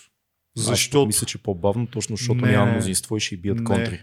Имай предвид, че в момента това, което се случва, въпреки това, което Борис и хората от Спаси София се опитват да правят, по всячески Йорданка Фандъкова и екипа им послагат спънки, защото се получава точно така, ами това не е дошло от нас, значи не е хубаво. Тоест не се мисли за добруването на града, ако визираме София точно, ми се мисли и за това, че от тази програма ние не може да вземе толкова пари, понеже в момента еди кои си пари трябва да ги даваме за някакви други неща, на които сме обещали на хората. Затова те предлагат нещо, което сигурно е много хубаво, ама тук няма да работи. И що няма да работи? Ми, защото така сме си решили. Казуса с продължаването на метрото до бизнес парк София. Тоест не до бизнес парк София, ами до лифта горе. Първо, той няма да ходи до лифта и хората трябва да има ясно това нещо, поради проста причина, че лифта, за да стигне до метрото, всичко вече е изкупено. Тоест лифта трябва да се продължи да стигне до околовръстното. Метрото горе до лифта няма как да отиде. Така или иначе ще пуснат лифта додолу. Питам аз, защо трябва да пускат метро, което ще струва адски много пари и зад Ринг Мола и района там се очаква да живеят много малко хора. Тоест хората, които биха ползвали метрото, ще са малко. Довода бил, че ще ли да ход хората с метро на ски. Къде? На Витоша. Дето Цеко Минев 10 години вече я съсипва. И дружеството, което той управлява е на загуба само и само за да не направят лифтовете, за да може софиянци да ходят на Боровец и на Банско, вместо да си ходят на планината. Аз съм убеден обаче, че Майя Манолова ще да направи линия до Кюстендил. Еми, И да то идват кюстендилци с метрото. по същата логика Бойко трябваше да направи линии до банки, ама не направи. Жалко. така Жалко. че, Банки е хубаво. но, но това е тъпото, че те така разсъждават. Обещали сме преди време на някои някакви пари. А, хората почват да продават а, имоти с а, довода, че вече ще имат достъп до метро. А Това метро въобще няма смисъл да ходи до там. И най-големия, най-голямата глупост, ако мога да го кажа, на времето до там, точно до последната спирка на лифта, имаше автобус, който беше на две минути от околовръстното. Толкова му продължаваше пътя, нали, следваше до студентски град и имаше връзка. Достатъчно адекватна, за да обслужва всичките бъдещи хора, които биха ходили до лифта и така нататък. Продадоха земята, паркинга, т.е. последната спирка на този рейс стана паркинг и сега рейсът спира много по-надолу. Тоест аз някакси в главата си не мога да си обясна как хората, които ще живеят там, са си купили земята, направили са си паркинг, на който ние снимахме камбаните, между М. другото, за да си паркират колите. Незаконно. Да, не, не беше незаконно. Незаконно снимахме. Имахме ли разрешение? Платихме си даже. А, вярно. Забравял съм. Не, бати продуцент съм, аз Значи, не помня Веднъж да направиш нещо легално и ще го забравиш. Не, веднъж поне два клипа имам Няколко легално. пъти си направил два. 300 клипа, два се стига. Да. Те да, само да си довърши мисълта, нали? Ние купуваме земята, където върти рейса, продаваме паркинга, за да стане частна собственост, т.е. продаваме земята, става паркинг и в същото време тези хора, които са си построили паркинг на последната спирка на рейса, ще искат много да се качат на метрото, да ходят с него на работа. Безумно е разбира това, да. да. Факт. За това, за това съм напълно съгласен. Да не говориме, нали, че те говорят за лифта на Витоши вече 10 години. Е, и колкото и да ми обясняват, че смисълът за гражданите, че София била за хората, трябва да си изключително бездарен и некомпетентен 10 години правно да не можеш да разрешиш този той, казус. кой, в момента кой лифт, коя лифт линия работи въобще във Витоша в момента? Еми само Симеоновски. Само Симеонски. А има толкова, има построени лифтове общо. взето. Ами те в момента говорят там, Тома Белев от Зелените говореше много за това, че а, има план за възстановяване на княжеския лифт, който може да се направи, само че един от стъбовете пода, попадал в някаква територия, дето не трябва, някакви казуси, пълни глупости, но 10 години не можеш да ми обясниш, че държавата и в частност кметство на даден град не може да реши такъв казус. Няма как да стане. Той- при нещо построено вече има Да. нещо, което мога да заработи утре. Да, ама не, той друго е глупово. Хората, които взимат решенията са от партията. Г- Кметовете на големите градове са от същата партия. Еми, извинявай, 10 години да не може да промените закон или наредба или каквото и да е, за да стане това нещо, значи ти не искаш да го направиш. Няма кой да ми обясни и да ме убеди, че Йорданка Фандъкова иска да направи в София да достъпна, т.е. Витоше да достъпна за софиянци и перничани. Няма кой да му убеди. М. И имаме три лифта, които още утре могат да се направят. Има фирми, които са най-големите в света. Пуснали са си становищата, че може да се пуснат тия лифтове. Има си ги направени отсечките, може да се сменят лифт, самите стълбове, да се пуснат нови инсталации, няма значение. Но в териториите, на които сега има лифт, може да се направи лифт. Няма проблем. Еми, 10 години, що няма лифт? Да, абсолютно си прав. Съгласен. съм. Хубаво е това да се направи. Това би било много, много голяма точка за София. Докато сме на О, червена, да. докато сме на червена вълна, Стига, стига. Мавзолей, Майя Манолова, какво мисли за Румен Радев и, и опита му да яхне протестите и така нататък? Ами, в интерес на истината, преди Ти си на, на червена вълна днес, сега ще ми кажеш, А, че не. харесваш Румен Радев след Мавзолей, Майя Манолова, сега ще ми Не, кажеш. не, лошо има? Румен Радев се. А? Ти си А, бати- по време на, на пандемията, докато бяха мерките на правителството, особено първите, сме да твърдят, че на мен много ми харесаха мерките. М. Дистанцирането, било то заради финансови и здравопазване на държавата, ясно е, че не, не е здравопазването чудесно и затова, че имаше такива крути мерки са много окей. Не случайно те резултатите го показаха. Ама Ние- това какво ще има с президента? Сега ще кажа. А, А, и от началото ние затова се движихме супер готино. И в един момент президента почва да плюе срещу всичко това. така е. Това не ми харесва, това не ми харесва, трето не ми харесва, четвърто не ми харесва, спирате хората и така нататък. Еми да, да, има хората, дето бяха много така социално неотговорни. Примерно горе в скандинавските държави, знаете какво стана. Там да. нямаше ограничения се изпонатръскаха брутално. А, което веднага ми светна лампичката, че това е чиста проба плюене. Тоест нямаше абсолютно нищо градивно в това, което той е, каза. де, демагогия. В Да, смисъл, абсолютно ама- усещаш настроенията на хората Да. и казваш това, което искаш Ама да той не плюеше ли повече по-скоро соци... не тези здраво... мерки, свързани с здравеопазването, на социалните мерки? Това, че не се взимат решения за подпомагане на Всичко бизнеса. плюеше, Защото аз плюеше. повече забелязах това, че не се, той не подкрепя, че правителството не взима мерки. И- и за това говориш също, да. Аз, И за за това говориш. мен, за за мен това това остана. говореше, но За пак което беше прав също. всъщност. Плюеше за абсолютно всичко. Еми ви сега, ти как, какви мерки да вземеш при положение, че економика няма? И ти си прав. Ама Какво мога да направиш? Ама, Смисъл, на никой не беше... държава няма от 10 години. Всичко е в сивия сектор. Всяка една елементарна фирма или дори един смотан таксиметр шофьор, дето има една кола, 100%, а 100% няма 50% на А, тъмно. чакай, чакай. Така е. Няма смотан таксиметров шофьор, ние обичаме Да, таксиметрови да, да. шофьори. Те са наши Не, не, приятели. говорят и смотан от гледна точка на това, че е само с да една кола и с малка фирма, Да. нали? Не говориме за някакви, дето имат по 10 коли техни и Да. така нататък.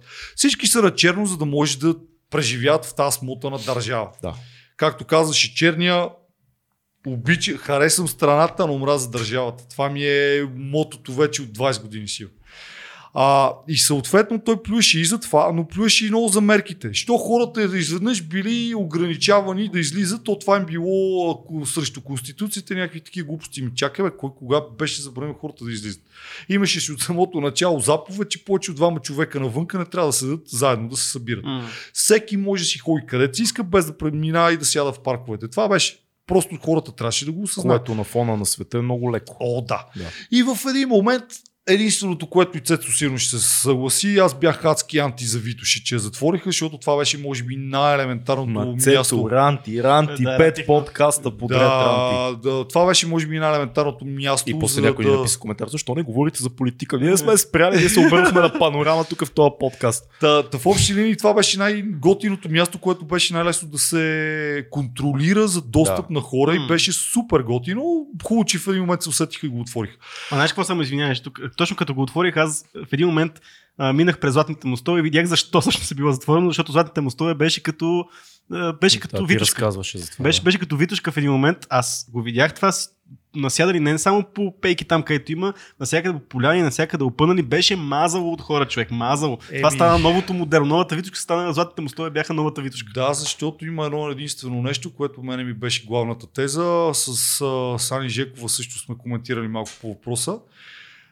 Ако тази Витушия бъде затворена за автомобили има КПП-та, което беше моята главна идея за нейното отваряне, Мгм. единственият достъп до въпросните места, като Купито, Дендрариум, Златни мостове, щеше да става по пътеки. Съгласен съм да те видя как по пътеката ще си кръстиш касата с бира и барбекю. Факт, факт. Няма да стане. М. И от тази гледна точка в планината ще да ходят само хора, които обичат да ходят в планината. М. Когато пуснеш такива хора, ми извинявай, ти колкото и да си безотговорен, на една пътека, където може да се наредат в рамките на един километр 100 000 човека, еми те ще спазват социална дистанция, най-малкото, защото хората върват по различни М.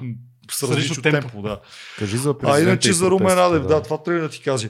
В момента, в който ги плюеше всичките тия неща, мене много ми падна в очите, защото в крайна сметка, да, президентът трябва да е обединител, а не да ти обясни, не да ти казва това, което искаш да чуеш.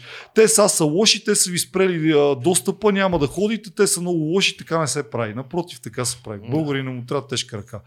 Но в момента, в който почнах да хода по протестите, президента почна да излиза от време на време. И в интерес на истината съм учил само една реч, но каза изключително вярни и правилни неща. По никакъв начин не спомена за партии, обясняваше, че в момента държавата се, опред, се управлява от мутри, че българите е крайно време да бъдат обединени и да не се разделят на етноси, полове, религии. Добре, ма това не беше ли опит той да се качи отгоре на протеста? Ами според мен не поради проста причина, че той всичките тия глупости, дед ги говореше преди това, най-вероятно са му били диктувани от партията Майка, която го качи да е президент. Мислиш, че в момента той е чист и неопетнен и няма нищо общо с Русия? Напротив. Да. Президента си. Вижте, аз не мога да кажа, че много му се радвам, но. А, аз му се радвам чисто човешки. Мен, Да, аз като да, го слушам, аз, мен ми допада като човек, като мъж, мъжкара, кефи ме това, че имаме боен пилот, президент на България. Това е супер. Все пак обаче не мога да избегна по никакъв начин неговите връзки с да. Русия през Корнелия Нинова и Решетников и така нататък. Въпреки, че са недоказани някои неща, не можем да избягаме от това, че имаме президент, който е във връзка с Русия. И, и той се опита абсолютно да се постави и медиите да го поставят като а, човека, който е контра на Борисов в протестите. Проте... Даже имаше един период в началото, ако си спомняш, наричаха протестите на Radев. Имаше един такъв Да, момент, в който медиите обясняват. всъщност втория ден на протести беше, той излезе на втория ден. Слава богу се отърсиха всички от това, но това беше доста подвеждащ ход. Не забравяй, че голямата, всъщност началото на протеста масовия в София тръгна от там. Защото хората на Гешев атакуваха гвардейците пред, пред президентството. Да. което е против Конституцията, пак повтарям. А, съответно хората отидоха и се застъпиха за президента, което мисля, че е адекватната позиция в случая. Дали той се опитва да яхне протести или не, не мога да кажа, защото говореше изключително човешки, не се опитваше да обяснява как неговата партия майка са най-чистите и така нататък. Той през цялото време не обясняваше аз, аз, аз, аз, аз. Казваше нещата, че в България в определено в момента вървува мафия и така Ама нататък. тия неща и ти да излезеш и аз да излезеш и ги кажем. Еми, Те да. са все едно да кажем, небето е синьо. Еми, от друга гледна точка. Но това не са решения. Да, да, не са Това решения. са пак са демагогска констатация. Тълпата вика линч, ти изиш кажеш линч. Е, да, да, именно. Мисъл- Но има и предвид пък, че за мен щеше да е много противо а против образа му на Машкар, точно пък през цялото време да седи и си мълчи. Аз не бих Трябва да казал, има че искам да си мълчи. По-скоро щеше да е хубаво, освен а, констатации на нещо, което всички виждаме, да получим и варианти за решения. Ами той няма, Няма. тази позиция в момента. Най-малкото. Все пак е президент. А, той като президент по закон, т.е. по конституция има право да прави едно единствено М. нещо и то да налага вета и той доколкото може го прави. Проблема е, че в Народното събрание нещата са направени така. В момента, в който има вето на президента, дадената спорна точка или закон се гласува втори път и той вече няма право да наложи вето. Какво мислите за тезата, че вече нещата са наредени от едни хора, които ние не виждаме, които са много богати и дебели и по някакъв начин а, е ясно, че ГЕРБ слиза от власт. Всичко това е един сценарий, който се развива. А, Бойко до последно се дърпа, защото Гешев се опита да, да, да вземе народен кредит като погне Бойко Борисов. И реално всичко това, което виждаме в момента е просто предначертан сценарий. Ами със сигурност е някаква схема, пак, който някой някъде е измислил. Мене това ме дразни, че каквото и да стане, а, излизат всички безнаказано. Ние нямаме нито един осъден ефективно политик последните 30 години, което изключително зле говори за самата държава. В ония ден осъдиха условно за безстопанственост Румен Овчаров. Две години особено. Някакви хора, деца на, на такива адвокати, магистрати и така нататък, убиват двама човека на улицата и ги осъждат условно за две години. Да. Еми, извинявай, ама това не е окей като държава. Със сигурност има схема и много се надявам, защото съм ходил от 97 до ден днешен съм по протести, когато има такива, за които има смисъл. А, някой някъде си прави някакви неща, но много се надявам, че младите, които и заради коронавируса се върнаха в България и са натрупали житейски опит и са видяли нещата как работят в чужбина, вече имат много по-голям прак на нетърпимост. Да, да. И поради тази причина те затова излезнаха и толкова интелигентни и с такива плакати и всичко беше много готино, но въпросът е, че трябва действително да има някаква нетърпимост към това. Аз съм много по-склонен дори да дойде Майя Манолова на власт и след 3 месеца и не да свалиме, отколкото да си траеме, защото няма кой да Чакай, дойде. че гледам Морли само как ще реагира. тук, да. Ако Майя Манолова дойде на власт, Не, не, казвам 3 ти месеца го- трябва да я търпим, аз не съм окей това. ма, никой не е казал, че трябва да я търпиш 3 месеца, защото Ами, в не крайна трябва да идва сметка... на власт. Ако тя дойде на власт, ще покаже, че ние нищо не сме разбрали от тия кой да протести. дойде, разбираш. Това значи цялата енергия на тия хора се е пръснала на вятъра. Ако Майя Манолова дойде Не, на Чакай да видим, говоря бе. като... Чакай да Говоря ти като стане, коалиция, защото то е ясно, че те няма как да има еднолично правителство, пак М. се влачат коалиции, сумат и време, но казах ти го като човек от гледна точка на това. В момента това ни се сервира за альтернатива. Разбираш ли? кое? Бая Манова, Кой го с... Корнелия Нивова. това не е вярно, ние не трябва да жи... на политическия това. живот. Ние Това, не е, това вярваме. ме ама. притеснява мене. И ме притеснява, когато хората казват това е альтернативата или Слави е альтернативата или а, Светло Витков или не знам си кой си. И когато а, Бабикян, който е, беше пиара на Майя Манолова, се води като альтернатива и лидер на протеста. Е такива неща мен силно ме притесняват. И аз знам, че хората не са там заради Бабикян или заради То, да. Майя Манолова. Те са заради промяна. Това ми е перфектно ясно. Да, абсолютно. Няма спор за това. Проблема е какво правим после. Ама, само извиняй, ама колко, какъв процент са протестиращите, които са в момента навън от а, избирателите? И колко от тия протестиращи ще отидат на изборите и ще си пуснат гласа? Това е Това са двата големи въпроса. Е Защото въпросът, реално да. тия протестиращи са много малък процент, Малък са. същите хора ще отидат да гласуват, същите хора ще гласуват за едни и същи партии, които до Е, сега са това е гласували. проблем, да. Така абсолютно. че, то това Ами, е. То най-добре. изглежда голямо, ама в рамка, в, като го погледнеш в в цялото нещо, напълно ще съм се- съгласен. много е малко и, и тук прашинка. идва началният въпрос за, за изборите. Дали М. предсрочни или официални, какво ще се случи на тях, къде ще М. отиде тази енергия. Еми, аз а, това, което се надявам да стане, съм изключително голям оптимист, е, че благодарение на коронавируса, това е единственото нещо, което мога да кажа, че е положително от него. А, заради мерките в другите държави, економически и какви ли още не, изключително голяма част от българите се върнаха тук. И то не за два дена, ами за 2, 3, 5 месеца хора, които вече казахме, натрупали са опит, имат някакви позиции и така нататък. И това са хора, които им е писнало, само че когато са там им е малко далечно от ситуацията, им е се тая. Докато са тук, вече имат възможност да си проявят мнението. На времето, първия път, когато Бойко Борисов дойде на власт и ГЕРБ бяха избрани като альтернатива на цялата простотия преди това, беше заради това, че имаше изключително висока изборна активност от младите хора. В момента много се надявам да дойдат изборите по-бързо, именно докато младите хора са още в България. Защото ако разчитаме на хората, които са си твърдите електорати, те не ходят по протести, ти си прав за това, и пак ще си избереме от същото. Само, че в друга консистенция. М. Няма да е в момента сме майли лави и ще сме нещо между червено или лаво и още нещо друго. И синьо, примерно.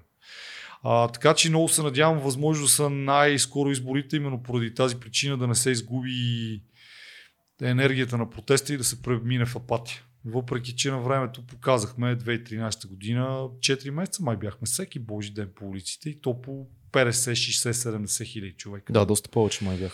И се събирах. Ами да ти кажа, на, в деня, в който казаха, че ще има общо национален протест, тогава бях. Аз лично до ден днешен толкова протестиращи в София не съм виждал. М. От университета до ЦУМ това беше пълно цялото. Това кога тогава? Ми сега, не, не, сега на А. 26 май беше. На 26 миналия месец. Изчисляват, че в най-оптимистичния вариант са били около 20 хиляди. Не, няма Човек. как да е так. Няма как да е. Значи да. Това са някакви официални изчисления, да, които са да, да. Сега не, Не забравяй, са че били. абсолютно всичко, нали, и власти, и медии. и Не, така не вярвам, че са и нататък, 120. Това, което някой обясня как в 120 хиляди души. Аз съм виждал как изглежда 120 хиляди Много души. бяха човек. Има и предвид, че Не, първите не дни, вярвам в когато, тази се, тези 120 хиляди души. когато се правиха първите дни шествията преди самия протест, защото сега е малко по-различна схемата, когато имаше хора вече на площада пред президентството, още имаше хора на университета. Да, те не са плътно един до друг, но на 26 или там, когато беше това обявено за националната, то просто беше някаква страшна. Дано, дано е така. Цифрите не са толкова важни. Да, да. Това, това са подробности, не трябва да се хващаме Ми, за тия неща. сега, 20 или 30 или 40 За или не е мен са важни, защото в крайна сметка колкото повече хора осъзнат, че протеста е за тях, толкова по-добре, защото имам дори колеги днес говориха, е, писна ми от тия протести, няма ли да свършат. В крайна сметка тия протести са за всички. Съществува, съществува гледната точка на много хора, че когато блокираш пътищата на хора, които ходят на работа, ти не помагаш особено много на държавата. Това е гледна точка, която някои хора казват и аз до някаква степен съм съгласен, че какво пречи ме ние на едни хора, които дори не са тук, Бойко Борисов знам къде избяга да. някъде на морето, всичките депутати са отпуска в момента, Да, така. ние блокираме хора, които ходят на работа. Това не е най- Но- но Другото най-оптималното. е, че август месец, където много малко. София много празна. Знаеш, че тя. Ама има си хора, Супер много се изпразва, си ама- работят. Не, Е, да, обаче не, ти ако трябва да вземеш за обиколния маршрут, ти нямаш толкова проблеми, защото август месец има не е толкова натоварен за обиколния маршрут. съм, но, но разбирам, опитвам се да разбера, не, не казвам, че не трябва да има Така, е, блокади, така. но разбирам и хората, които имат демократични убеждения, искат държавата да се промени, но казват, пичове, това на мен ми пречи, не, аз не управлявам държавата в момента. И ако аз утре си загубя работата, защото работодателя ми казва, в момента интересува къде е блокирано, ти трябва да си в 7.30 сутринта тук, ако аз си загубя работата, това не знам на кой ще помогне особено. Разбирам тия Да. хора, защото имам приятели, които имат семейства с малки деца Еми, и които също искат Бойко Борисов да слезе от вас, искат същите неща като протестиращите. ма но не го показват. но показват го по своите начини. Еми, показват го това не е- изборите си. това е Ако, ако проблема. те не отидат на работа, това какво ще помогне? Не, значи те ще отидат на работа, защото никой не ги спира, но ще ти дам пример с Lufthansa. Знаеш колко работодатели има дет за половин час ще разкарат? Еми, може да има, ама те така или иначе заради коронавируса си разкараха. Ама не, виж, ето тук са малките неща. Когато не си в живота на един човек, ти поглеждаш отгоре и казваш, абе, е, така. да, ма в неговия живот, на резолюция HD неговия живот, с детето и жена му, която примерно не работи и тази работа, която едва ме е задържал в коронавируса. И по дяволите не иска да закъсне и с една минута, защото има шеф, който чака само да види кой е следващия, кой ще уволни. Това за него е много важно, по-важно от цялата планета. Неговия микросвят и изхранването на това дете за него е много важно. И аз мога да ги разбера. Да, съгласен съм и за това ще ти го дам точно примера с Lufthansa. Lufthansa за последните 10 години по спомен може би са а, стъчкували 4 или 5 пъти. Във Франция транспортните оператори в Париж поне 3 Да, пъти. да, знам. Да, даже повече. Целият град се блокира Да. и никой не го интересува ти на работа ли си и не си ли, защото работодателите също не могат да отидат на работа. М. Какво искам да ти кажа? В Абе, не е момента- точно така. За Франция специално имам наблюдения, знаеш. Аз. Но, много хора имат различни позиции спрямо протест. Там всичко е спрямо случая, в който се протестира. Окей. Като бяха последните протести за жълтите жилетки и, и, и цялата ситуация с Макрон и обществените промени, които той направи, и законите там за земите и така нататък, имаше различни настроения. Окей. Имаше едни хора, които са в Париж, които мислят едно, имаше едни хора, които са в други части на Франция, които мислят друго. Еми, да. Така че Франция е голяма държава. Не, не трябва да взимаме толкова сляпо пример. Аз съм за да има протести. Аз съм за и за блокажите. Но когато някой, който близко хора до мен ми кажат, пич, аз утре мога да остана, от работа, да, да остана без работа, защото е блокирано движението тук и тук, не е окей това. Аз мога да се поставя на тяхно място. Да, бе, ти се И поставяш. това е но важно. Точно това е идеята, че в момента, ако хората мислят, защото то това е малко надребно. Да, със сигурност всеки трябва да си гледа детето. Всеки трябва да си грижи за семейството си и така нататък. Но в момента, в който ти не си част от желанието за промяна, Ма ти си част от желанието за промяна с живота си. не Да, си... да, да, задължи... Не може всеки да вземе една палатка и да отиде да, не, да не, седи никой не говори там. да седи там. Никой не говори за самата блокада. Нека на блокадата има примерно 20, 50, 100, 200 човека, които Да. имат възможност. Нека да ходят. Да. Аз също ходя по протести, но всеки Да. ден съм и на работа. Това не ми пречи. Мисълта ми беше такава. Държавата така или иначе не работи. Ако твой шеф те уволни, той след две години, ако продължава по тази логика, и той няма да работи. Не, Проблема не, е в момента, че ако искаш ти да стане някаква бърза и категорична промяна, тя трябва да стане веднага. Затова ти казах Луфтханза. Луфтханза блокираха Германия и като цяло, какво ли не, вече не знам колко пъти за последните 10 години. И сега заради коронавируса Луфтханза бяха пред фалит. Това Не знам дали го знаете. Луфханза, знаеш, че е една световна компания. Няма значение. Не можеш да го сравниш с. Гошо, Гошо от Надежда, който отива на работа, едва ми е задържал и Гошо си губи работата, защото е блокиран. Той също иска промяна. Това е начин на, на, на отстояване на желанията. Трябва Ама- да се, да се Ма напаснат чакай, нещата. Гошо ще Да, закъснее бе. Първия ден на работа, втория ден вече ще тръгне малко по-рано, ще мине през другия маршрут и Та, за Пак казвам, за да ти кажа, хората, които не са окей с това. Ние живееме нашия бе, живот. не може всички, не може всички да са Да. окей. Да. Но мисълта ми беше, че както нали, Луфтханза прави всичките тия мизери, защото в крайна сметка тя ги прави на немската държава. М. В момента Луфтханза, в който беше пред фалит, немците гласуваха 25 милиарда оздравителен план или нещо толкова цифра, нали? Да. немското правителство. Така че, идеята ми е такава. За да станат нещата бързо, те трябва да станат масово. То е ясно, че ще има някакви жертви, но по дяволите предпочитам да ме уволнат от работа, отколкото в Румъния в момента има 10 000 гроба на хора, които са загубили живота си заради тяхната революция. Но в момента румънците са в пъти по-добре от нас, поради простата причина, че са направили нещо. Ние какво правиме? Ходиме с някакви плакати, много са оригинални, много са хубави, обаче кой яде бой? Никой. И като следващите, които ще дойдат на власт, знаят, че няма да ядат бой, ще правят абсолютно същите глупости, защото знаят, че са безнаказани.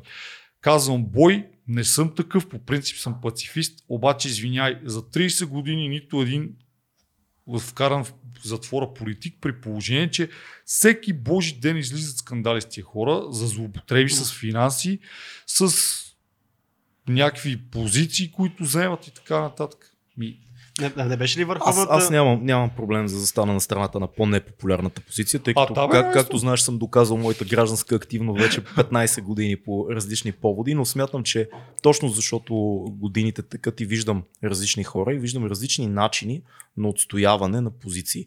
Някои го правят с протест, други го правят като правят успешен бизнес в България и го ръководят честно. Това също не е малък начин ти да отстояваш истината, не даваш подкупи, не се съобразяваш с властта, правиш това, което вярваш, че е правилно и би го правил в едно нормално общество.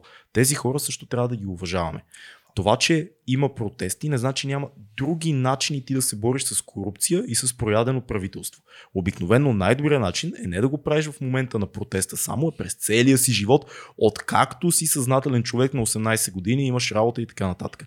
Така че, въпреки че аз съм активист по душа и по дейности и са ме следили заради песни и така нататък, знаеш разни истории, които не са много захвалени, вярвам, че има и, и, и позиции на хора, които не трябва задължително да заклеймяваме, и не мисля, че някой, който е в палатката с телефона по цял ден и пие бира, може да излезе, да, защото съм виждал такива случаи и видеа. да, излиза и спира някой, който отива на работа и му казва, ти не си с Ти не нас, си, да, ти не да. протестираш, защо не си тук? Аз би го фраснал. Мисъл, Абсолютно. има, има хора, които си водят тяхната битка и може вечерта да излязат на протеста. Може Е, да. пък да направят и нещо много по-голямо. Може пък да кажат какво мислят в подкаст. Или в песен. Това да Примерно, достигне до 10, Да, 20, 50 абсолютно. хиляди души. То, Така че- знаеш кое други ги дразни хората според мен, ти е сега в момента на Орлов мост, много често през деня там са едни бири се разливат, едни барбекюта Да, се дразни, правят. това дразни, и да. това дразни малко, защото ти си тръгваш за работа и в един момент спират Да. някакви хора, които очевидно си правят кефа смисъл. Ма, близък, близък до мен човек ми разказа как е минавал през а, а, триъгълника там в 10 сутринта и някакъв излязъл от една палатка с една бира, лъхаш на водка и, и на трева, и излиза с бира и почна да го пита, ти защо не си тук? И Да. който ми го разказа, това сега няма да казвам кой, защото ми е близък човек, ми каза, аз бях на толкова да му ударя една тупаница и да Да. го оставя да спи в палатката. Да, да, да. И това е човек, който има социална позиция, активист и така нататък. Просто отношението понякога, това нали, не, е, не е окей. И не трябва да обединяваме всички, които протестират по тази обща палатка. Взимаме, частни, взимаме О, примерите, да. които Да. виждаме. До това, което ми е разказано. М. Е Не, винаги, виж сега, в абсолютно всяко нещо, което се прави, има изключения, има някакви хора, които по принцип са си идиоти и си намират просто в даден, а, дали ще е протест или нещо Да. друго, а, Бягство. начин за самоизява и така Точно нататък. така. Но това, което ти го каза за протестите, го кажи на Лиляна Деянова, да, да видим тя какво ще ти каже за честните хора, които си развиват бизнеса в България. М. Дето днеска и беше делто, между другото, от сума ти време с лекарска хол казали са, че задължително трябва да излезе. Говориш за Лилана. За Ливана говоря, да. Ти на каква позиция си там? Защото аз не смятам, не съм много убеден колко е честна там цялата Ами виж сега, ние с теб сме си говорили нали, в неофициален Да. разговор, но идеята ми е Той, той е такава, неофициален, между нас си говорим. а, че ако тя е била някаква на някой си, тя не е сама. Има си още хора съдружници, които са никой на никой, така да го кажем. те действително правят нещо, което е за обществото супер полезно и гръмна за нула време. И в момента, в който са видели какво се случва с тол системата, са почели брутални сигнали да дават за всякакви глупости. От други неофициални разговори съм чувал как са назначавани шефове на тия тол системи и така нататък, какви хора. И в един момент, в който тя стана неудобна, какво стана? Момента... Човека с бизнеса, заедно с съдружника Да, си, държи да, да, отбележи. факт, но, но връзките и на нея с Бошков и всичко това, което по някакъв начин вече е не е просто слухове, а са някакви неща, които се Добре, потвърждават от много места. Това води до мисълта, че не е случайно във времето, в което изгоря Бошков, изгарят и хора, които са около него и имат разклонения, които почват от него. Дали е правила нещо добро, това не го коментирам в момента. Възможно е. Но не може да кажеш, че е случайност как човек свързан с Бошков изгоря точно във времето, в което го погнаха него. Е, добре, да, майто, аз пък ти задам други въпрос. Брат ти е също съдружник в тази фирма. Беше в ареста една седмица и в момента скилъра си е на свобода и си ходи по протести и така нататък. Някакси ми е супер тенденциозно това, разбираш ли? И то при положение, че за тяхната фирма има супер много сигнали и доказателства за това как са пускали сигнали срещу тол системата. Тоест, те са се опитвали да направят нещо, за да променят схемата там, която се оказва, че е Аз не искам, не искам да коментирам случая с Кивър, защото ми е приятел, има вероятно много неща, които не знам там. То и аз има и много затова, неща, и които не затова знам. се въздържам това, да което коментирам излиза това нещо. като... Това, което познавам от него и се вижда, той е един супер чист и готин пичага. И е, най-добрият битбоксер в България, безспорно.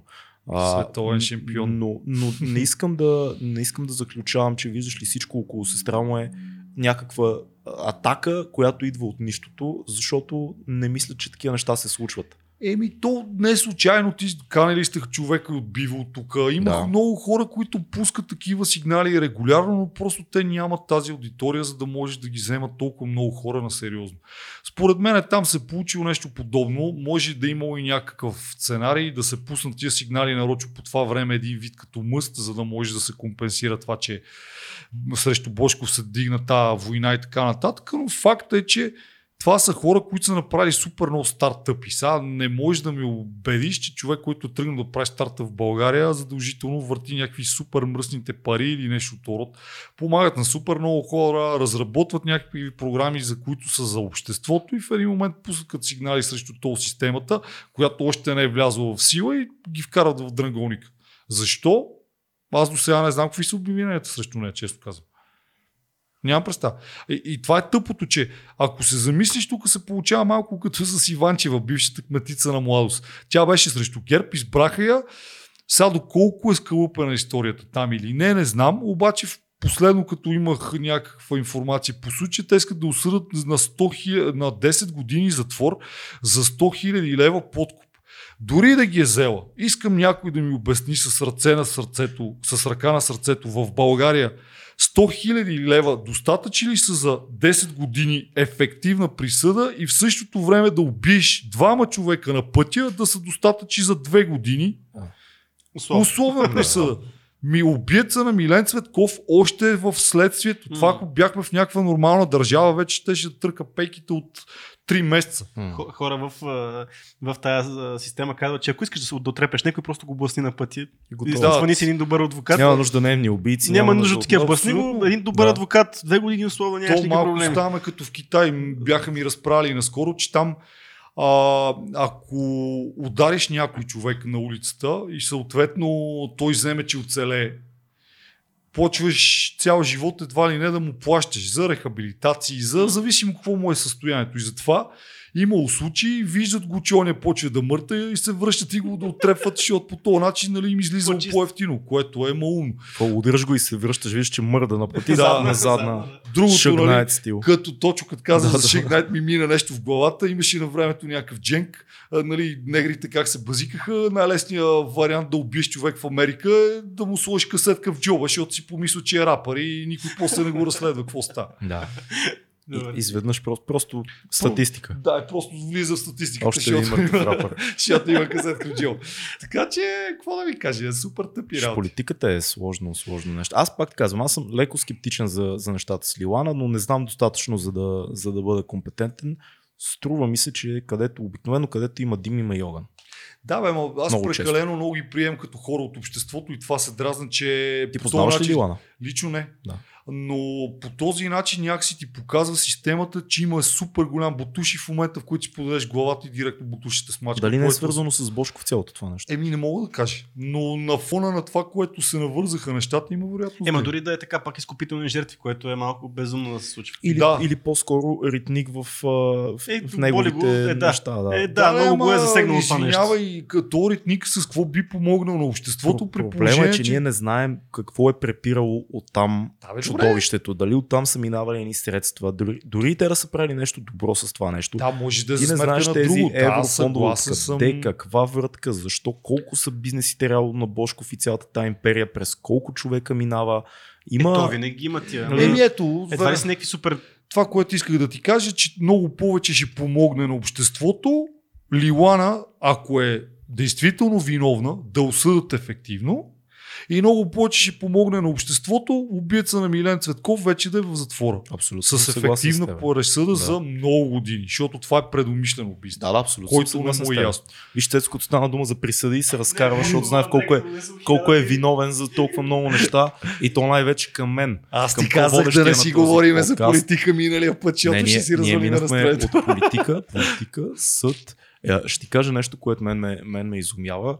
А, последните ни 4-5 подкаста, а, които докато не бяхме заедно с Цецо, той беше на планината, Да. аз снимах, бяха по-скоро не толкова политически насочени, може би само с а, Стоян, с Стоян от а, председателя на Либертарианското Те- движение, само с него беше по-политически подкаст и по-скоро економически, но а, забелязахме в коментарите, че някакви хора написаха, защо не коментирате протест, защо не говорите за политика, вие сте... по-» А ние не сме спряли от създаването на този подкаст от предишното студио сега, винаги да коментираме дали става дума за властта, дали става дума за да ни гостуват хора като Димитър Стоянов, Генка Шикерова с тебе да си говорим открито, с който и да било, коментираме неща така, както все едно няма камери.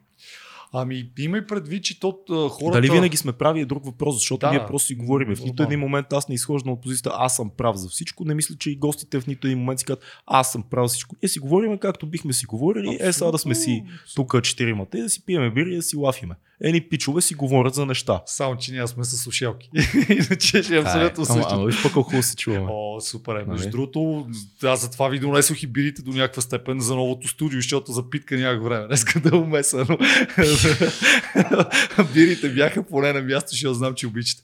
А, иначе, а, хората може би... Има хора, които ни обвиняват, разбираш, вие не коментирате да, политиката. да, вие, ще сте, ти кажа защо. вие сте сателити на властта. Дай, А, дай а. Боже тия пари да ни ги дадат. Според мен има много Ти голяма... не си ги ли? Аз си ги взех, ги похарчих. Ама те са банковата сметка, ще А, оправим. добре, да. няма Да, внимайте в коя банка са. че Мога да фалира.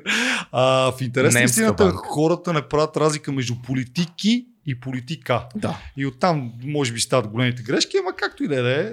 Аз вторият на мисли ще ви се похваля, Да. понеже загатнахме малко и за планината, понеже аз съм ви, ви споменал, може би, за здравословните си проблеми и в един момент, като заради коронавируса нямаше възможност да се отиде до Националния белодробен център, защото беше затворен, което беше безумно.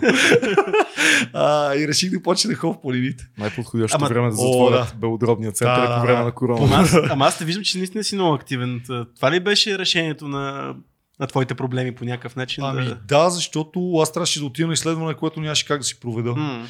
И единственият начин да видя дали ми стига въздуха, като съм натоварен и из- извършвам някаква физическа дейност, беше да хода по планините и си взеха наши за литрова раница и почех с нея. А, и да, всъщност от 3 май до ден днешен, може би имам буквално един или максимум два уикенда, които не съм бил на планина и то поради а, причини, че сте е трябвало да бъда някъде другаде, но пък за сметка на това имаше уикенди, които трите дни съм бил на планина на различно място с различни хора всеки божи ден. Даже единия път бях в петък, събота и неделя на планина на различно място. Супер яко. Така че призовавам хората. Кажи си страницата.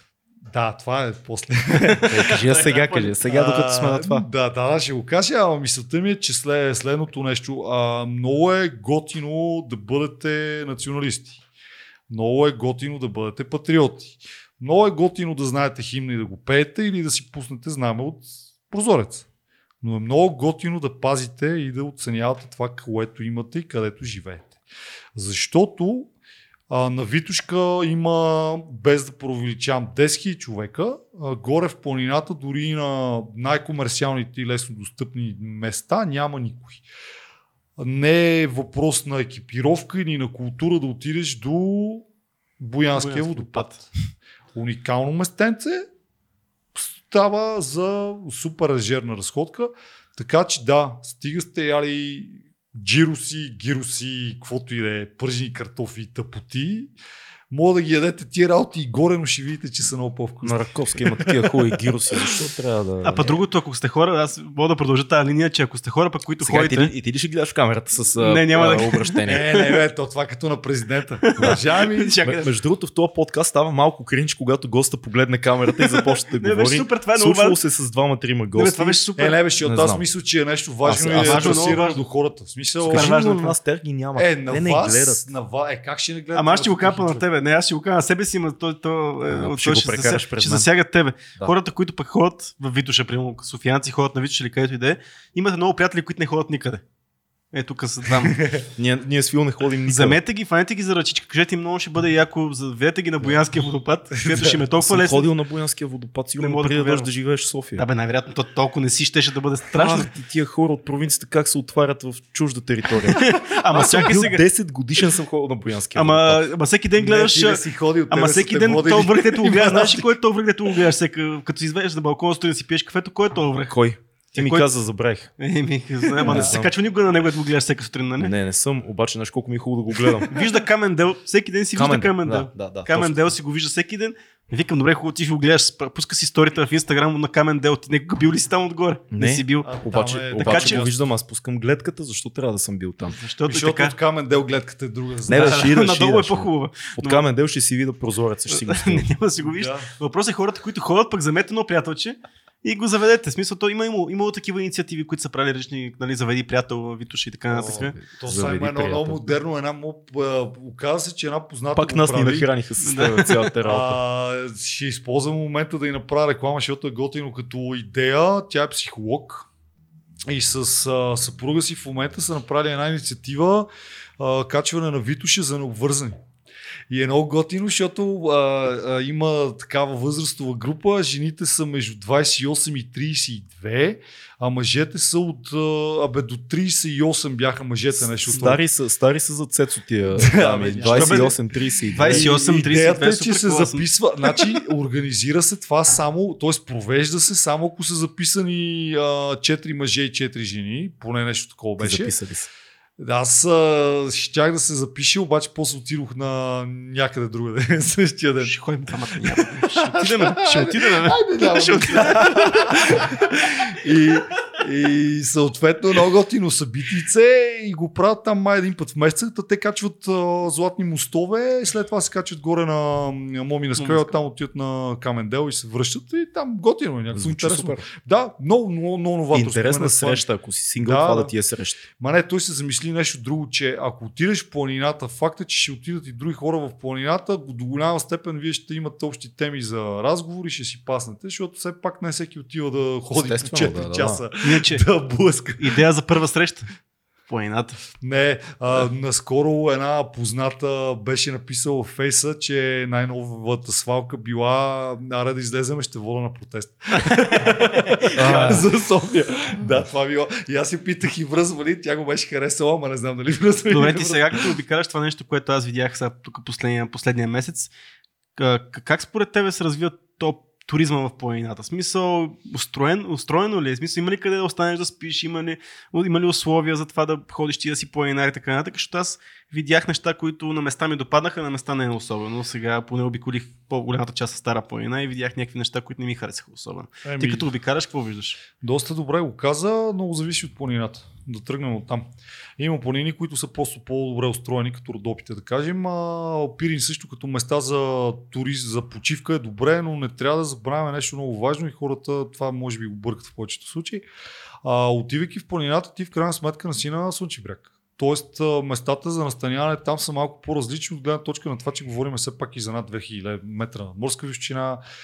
а, трябва да се, да, реално каквото трябва да има течаща вода и да се наспишеш, защото М. в крайна сметка ти си отишъл да ходиш там. А, така че, да, има места, които са окей като хижи, има места, които са много зле. Витош, това е най-странното, че между два големи града има най-много хижи в цяла България, две трети не работят, някои са превърнати в хотели, то въобще се губи смисъла. Ти отидеш в някакви стаи, които са по-хубави от тази в къщи, което е безмислено. нали? Ти, ти отиш в крайна сметка на планина. А, така че е интересно, е, но в аз обичам да хода за по един ден. И дори правим някакви такива малко екстремни неща за по 10 часа ходене, но а, нямам възможност все още да преспивам поради проста причина, че още нямам екипировка и затова и не го а, не си го поставям за цел. А, но в интерес на истината България е много малка, за един ден абсолютно до много места може да се стигне, да се качи върха, да се слезе, сега който каквото го влече. Нали? М. По принцип аз искам да отида за една седмица в Родопите, ма може би ще по-нататък в годината. А, но е хубаво. Определено прави ми впечатление, че културата на хората е доста висока. Пазат, не хвърлят букуци. Ако някой види букук, си го слага в раницата, което е страхотно, защото все пак възпитаваш хората на нещо. И за това, може би, това беше начина за моето бягство, защото след толкова време социална изолация, човек иска малко или много да се свържи с някакви други хора, да общува. В същото време обаче пък имаш а, някакви наложени ограничения, не можеш да се събираш много хора на едно място и така нататък. Аз от едно време нямам много голям афинитет към морето, поради проста причина, че съм работил там по 6 месеца сезон и в един момент ти като почнеш с чайките си кажеш здрасти вече се познавате, ти идва до тук. И някакси съм се наситил, затова планината стана моето място за бягство. И хубавото е, че буквално всеки един момент можеш да хванеш на където искаш и има планина и нещо, което може да се види. Нали, това не означава, че катерим само върхове, има страхотни екопътеки, водопади и така нататък. България е супер яка. Виждам си го то хаштаг вече от две години си го ползвам, снимам откъде ли не, много е яко. Знаеш, какво ми направи впечатление за културата на планинарите в днешно време? Точно сега стана много популярно, че едно, имаше Edelweiss около козата на в момента, нали, много популярни станаха на социалните мрежи, снимат се там Edelweiss и това онова. Еми, тия Edelweiss, то е малко, има пет свечета общо взето. Ама вече, втори, вече един месец хората ги снимат тия 5 Edelweiss, никой не е отишъл да откъсне един Edelweiss, което е, Да. което е знаково, защото преди това, преди години, Да, със късаха сигурност се едно, късаха се много. Късаха се много, а това е нещо, което това е защитен вид, не трябва да се М. прави. Същевременно сега в момента хората просто се снимат с тях и тия 5 Edelweiss си 5 Edelweiss вече, е, вече втори месец. Да, и не знам дали ти е направо впечатление, че те ги граждат с камъни много далече, за да, Да. не можеш да стъпиш без да искаш, ако не ги видиш. Ми, да, доста млади хора са и в интерес на истината това ми прави впечатление, че не е необходимо да си добре екипиран, ами просто да имаш желание, защото особено като ходихме до Ком, изключително мал, малки хора, малки, малки, млади, да го кажем, на по 15-16, нали, съдейки от моята гледна точка. Деца. Деца, да, фанали си по една турбичка, една минерална вода, компании по 8-10 човека нагоре си ходят, което е супер яко, защото в крайна сметка моето възпитание е такова и аз бих го предал на децата си, дай Боже, някой ден. Имаш страхотни места да ходиш, не стой в молове, не стой по пешеходните зони, защото те са места за събиране с други хора.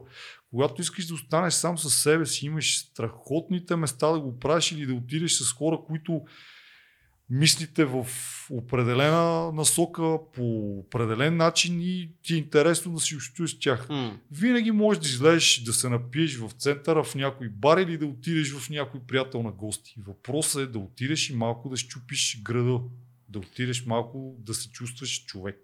Другото е това, което на мен направи впечатление неустроеното е някои, на някои места, това, че не е устроено къде да спиш, къде да отседнеш. Ако има повече туристи, ще има и повече условия. Защото то хората, аз виждам хората, които го правят това нещо, защото просто искат да го правят и примерно, защото коме мине, ако няма друга туристическа дестинация, просто няма много достатъчно коме минейци, за да се издържа една хижа. И ако тази хижа, която е само за коме минейци, тя не може да оцелее. По проста причина, че има Комени ми еминейци. коме минейци. Но Защото имаш в 2-3 месеца през годината, имаш ти минават по двама човека на ден. И ти мине тук там е някоя група. Но обаче, ако има повече туристи Да. по тия места, Повече бизнес. Повече бизнес няма да затварят хижи, М. няма да и ще има постоянно ще има къде да отседнеш, къде да, къде да хапнеш на имбоп и това е... Сега, като каза да хапнеш, аз съм супер гладен в момента и затова искам да попитам Андрей за финал за книга, филм, събития, защото моя глад напира и ти кажеш Боб, не, такова хижи, вече аз леко премирам от глад. Затова, Андрейка, един филм, който скоро си гледал, може да не е скоро, един важен филм за Много теб. скоро. Palm Springs. А, така, защо ти хареса? Ами, защото е уникална история, която е направена по друг начин. Тоест, да не го разказвам, но сюжет е свързан с това един и същи ден да ти се повтаря многократно. Така. Само, че за разлика от всички други филми, направени в а, тази насока, този един ден се повтаряше не само за главния герой, ами за двама човека. Това е едновременно. 2020 е филма, гледам такъв момент. Филма е страхотен, играта е много готина, много ми хареса. Много свежарски е и е от тези малко тип независимите филми, които се правят с по-малко пари, обаче има страхотно послание в него. Това е за филма. За Ако книга... искаш, мога да завъртиме, между другото. Ами, да завъртим, Айде да? завъртим, Айде да да. завъртим. Аз за филм препоръчвам А, това, добре. което ви казах вчера, което ви казах днес всъщност по-рано. Мгм. Uh, Hell or High Water се казва филм от 2016 година. На български се превежда на всяка цена. Ако харесвате Няма място за старите кучета, ще ви хареса и този филм. Съвременни каубои, много Мгм. интересно трилърче, криминално. Едни брати обират една банка. Няколко банки подред обират всъщност. Джеф Бриджис е един рейнджер, който ги разследва. Социален филм за щатите и за взимането на, на имоти от големи нефтени компании, защото те си имат кауза тия братя. Много, много добър филм, много добре направен, много красив. Hell or High Water? Да, всяка това, цена. те- днес като ми го каза, сигурно ще го гледам. Аз, Да. понеже вече трима гости ни препоръчаха Money Heist Затова сериала. искаш да завъртим. Ти си гледал филм. Гледал съм, гледал съм Money Heist, което искам да го споделя. Значи, за, за пореден път се, се Да. убеждавам, че испанците правят уникални сериали. Те уникални филми също правят, но за сериалите а, филма е много добре измислен, много добре, много хубав. То си е трилърче, то си е, мисъл, много криминал, такъв кримка си е много приятна, много хубаво измислена, много добре направена. Малко ме бъгва това, че не е дублиран нормално, в смисъл да се чува отзад испанския, да се чува отзад испански и след това да чуваш английския, а е- се прави като липсинг малко. М. В смисъл едва ли не те само, че говорят на английски, но Мгм. те си говорят, те А, те си говорят те си испански. говорят на испански хората. Което е малко ме бъгва мене. Странно е. Супер странно. Това е в Netflix така. Суп, да, супер странно е това. Що не на испански с Това, да, ти си гледал си Не, не, предпо- засъва си да си представяш. Безумно. Нас като да японски, като японски филм, че се Да, научи ли нас да ни озвучат подкаста да гледаш Безумно е. и всъщност да чуваш на Но японски, всъщност как филма е- пък с японски глас. Но това е бъг, бъгната схема на, явно на американците, че не могат да гледат нещо, което да чуваш испански отзад. Което Те не е могат да четат субтитри, те са много бавни, те не върват субтитрите, в Е, щатите да, да. не вървят, те искат всичко да е дублирано. Това е много странно. Ма да, да, ама не знам, много е странно. Начин на мислене, да. Но в сериала, между другото, го препоръчвам. Не е случайно, тук три гости, трима гости го препоръчаха този сериал. Брутален. е. Сега ще трябва аз да го изгледам. Ще го... Е, не, той е. ще ти хареса много. Той е кинематографично добре направен, добре измислен и Да, ще го гледам. супер сериал. А, една книга. Ами аз бих си позволил да дам един автор направо, Юнос Юносон се казва. А, първата му книга, която най-много ми хареса и ми отвори очите за следващите, се казва Старецът, който прескочи прозорец и избяга. Ей, точно си я сейвнах с нощи, с нощи си я сейвнах да я слушам, между другото. А, всичките му книги са с изключително интересни заглавия, сюжетът е брутален. А, аз не съм вярвал, че скандинавец може да има такова чувство за хумор, често. Да, това е интересно. Да, уникална книга и съответно следващия беше момичето, което не знам си какво. Много но, те са трудни за помнене, Да, те са много скандинавците обичат такива заглавия. Старецът, Да. който е такова. Момичето, като го момичето с... А... Тракманата Да, да, да, точно тия. Много Да, интересни така заглавия. че Юнас Юнасон го препоръчвам, който не е успял до сега да го изчете. Иначе в момента чета Стефан Цвайк, ама много е, много е тежък. В смисъл за Стара Европа става въпрос. Това е книгата, която той е написал в момента преди да се самоубие и е Коя доста е тежък. А, фу, а, с, м, с новия свят ли беше? Ще излъжа за заглавието. Мисля, че се сещам за какво Тя е последната книга, да. Аз чета нещо много странно в момента, мога ще ви изненадам. Казвай. Чета приключенията на Том Сойер. Е, смисъл да... Представям си те седнал на планинския връх с Том Сойер, че Да, да, еми, Много върви човек. нали? И с очуканото канче вътре с чая с ром. Направо си го представих и завидях много. Ето, ето за това и не знам, просто е така ми дойде.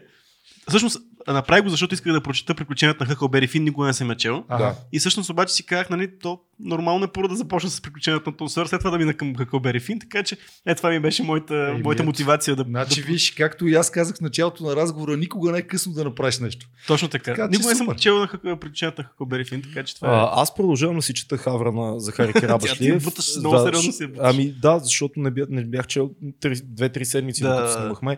А иначе какво съм си набелязал да чета съвсем скоро, сега ще ви кажа, веднага си поглеждам тук нещо. Букшелф. А, приготвил съм си Богат беден на Руин Шоу, Е. която не съм чел. Приготвил съм си 100 годишния старец, между другото, който каза. И какво друго съм си а, подготвил? Аудиоверсия на Олита. Също ми е много интересно да, да чуя О, как да. ще звучи на Набоков, а, защото там съм запознат с, с всичко, но ще ми е интересно в аудиоверен да я слушам. И да, и така, това Добре. книгите. Събития, Събития, има ли събития въобще? има ли събитие? О, да. Ама чакай, ние пропуснахме нещо много важно. И, няма, и малко ще, ми- ще, ми, ще ми тежи, ако не го говорим. Кажи, че съм гладен. Добре, да хубаво, айде кажи за събития. Какво ще е сега? Кажи Вече събитията, каза? кажи събитията, кажи събитията. Добре. Ей, Ами събитието тук малко ще се похваля. Най-накрая след толкова години, т.е. години не, ама действително се оказа, че минало доста време от последното ми гостуване. И тогава си говорихме за едно мое участие на автомобилно състезание, което беше минало преди доста време. Искам сега да се похваля. Това ми е събитието. Тази събота имам състезание в Твърдица. А, така. Тази година се качвам да направя, надявам се, пълен сезон. Въпреки, Мачка че... и тази питка. Въпреки, че сезон Волана. трудно ще има заради коронавируса, няма възможност да се правят навсякъде състезания в момента.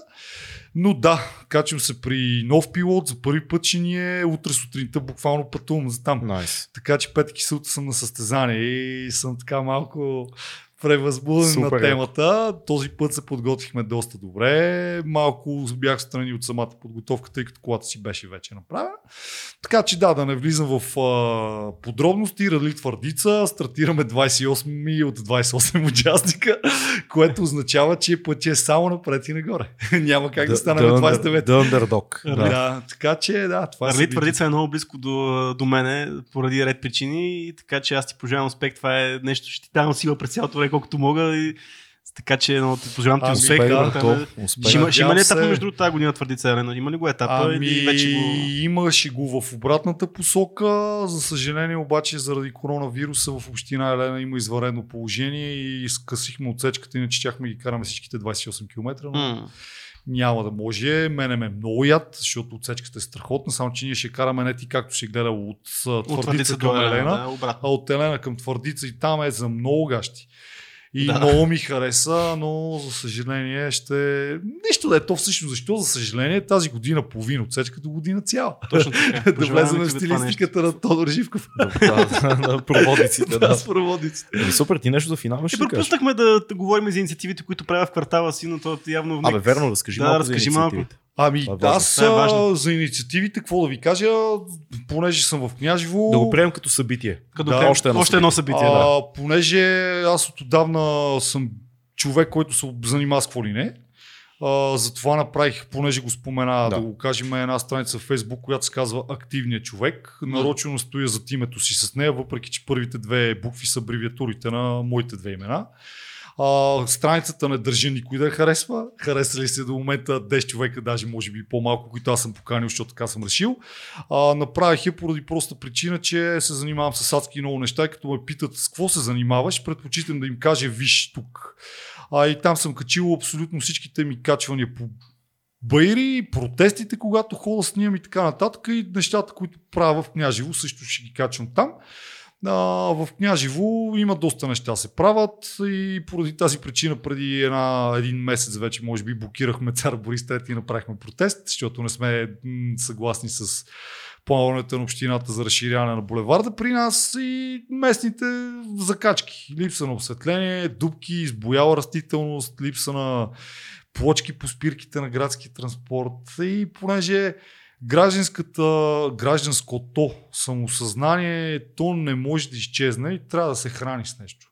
Поради тази причина аз реших да го храна с неща в моя квартал, тъй като вече като не съм част от Спаси София, няма как да си застана вкъщи и да си кажем и не съм част от Спаси София, вече няма да правя нищо.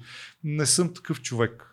И затова леко по леко почех да ги турмоза в нашия инспекторат, там в градска мобилност и където трябва, защото в крайна сметка... Има ли резултат?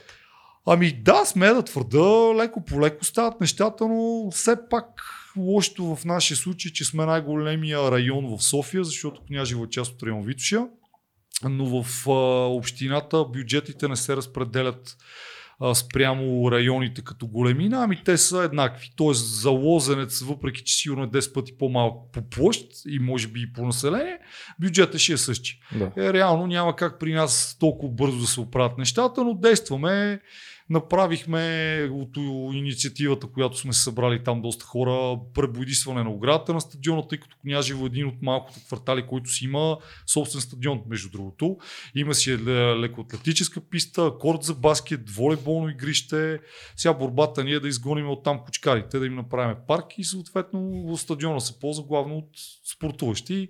А, баси боди съм модерно, нали, там покрай блок някакви неща смея да твърда, че не е нещо вау. Напротив, аз разсъждавам, че това са нещата, които трябва да ги правиш всеки един човек, който го дразни средата, в която живее. Точно така да почва от... действа локално. Точно това, да, да почва от малките неща. И заради него. това направих активния човек, защото в крайна сметка не трябва да си завършил художник, за да мога да фанеш една четка и да бойдисиш парапет не трябва да си а, архитект и като се спънеш на някаква плочка да се обадиш в общината, да им кажеш, бе, дайте да го правим това, че някой друг може да се спъне. Mm-hmm. А, не трябва да си градинар, за да видиш, че като обрасъл даден тротуар не може да се минава през него, да се обадиш на инспектората и да им кажеш, бе, дайте да го стрежи, бе, това да може да се минава. Така че да, леко по леко и с това се занимавам и Успех, да. брато. Тия неща са най-важните, малките неща. Малките неща, да. Искаш ли да затвориш, защото така хубаво започна, да вземеш и да затвориш? Ми аз няма какво да кажа. Мисля, то, в крайна сметка всичко стана ясно от, от този си подкаст.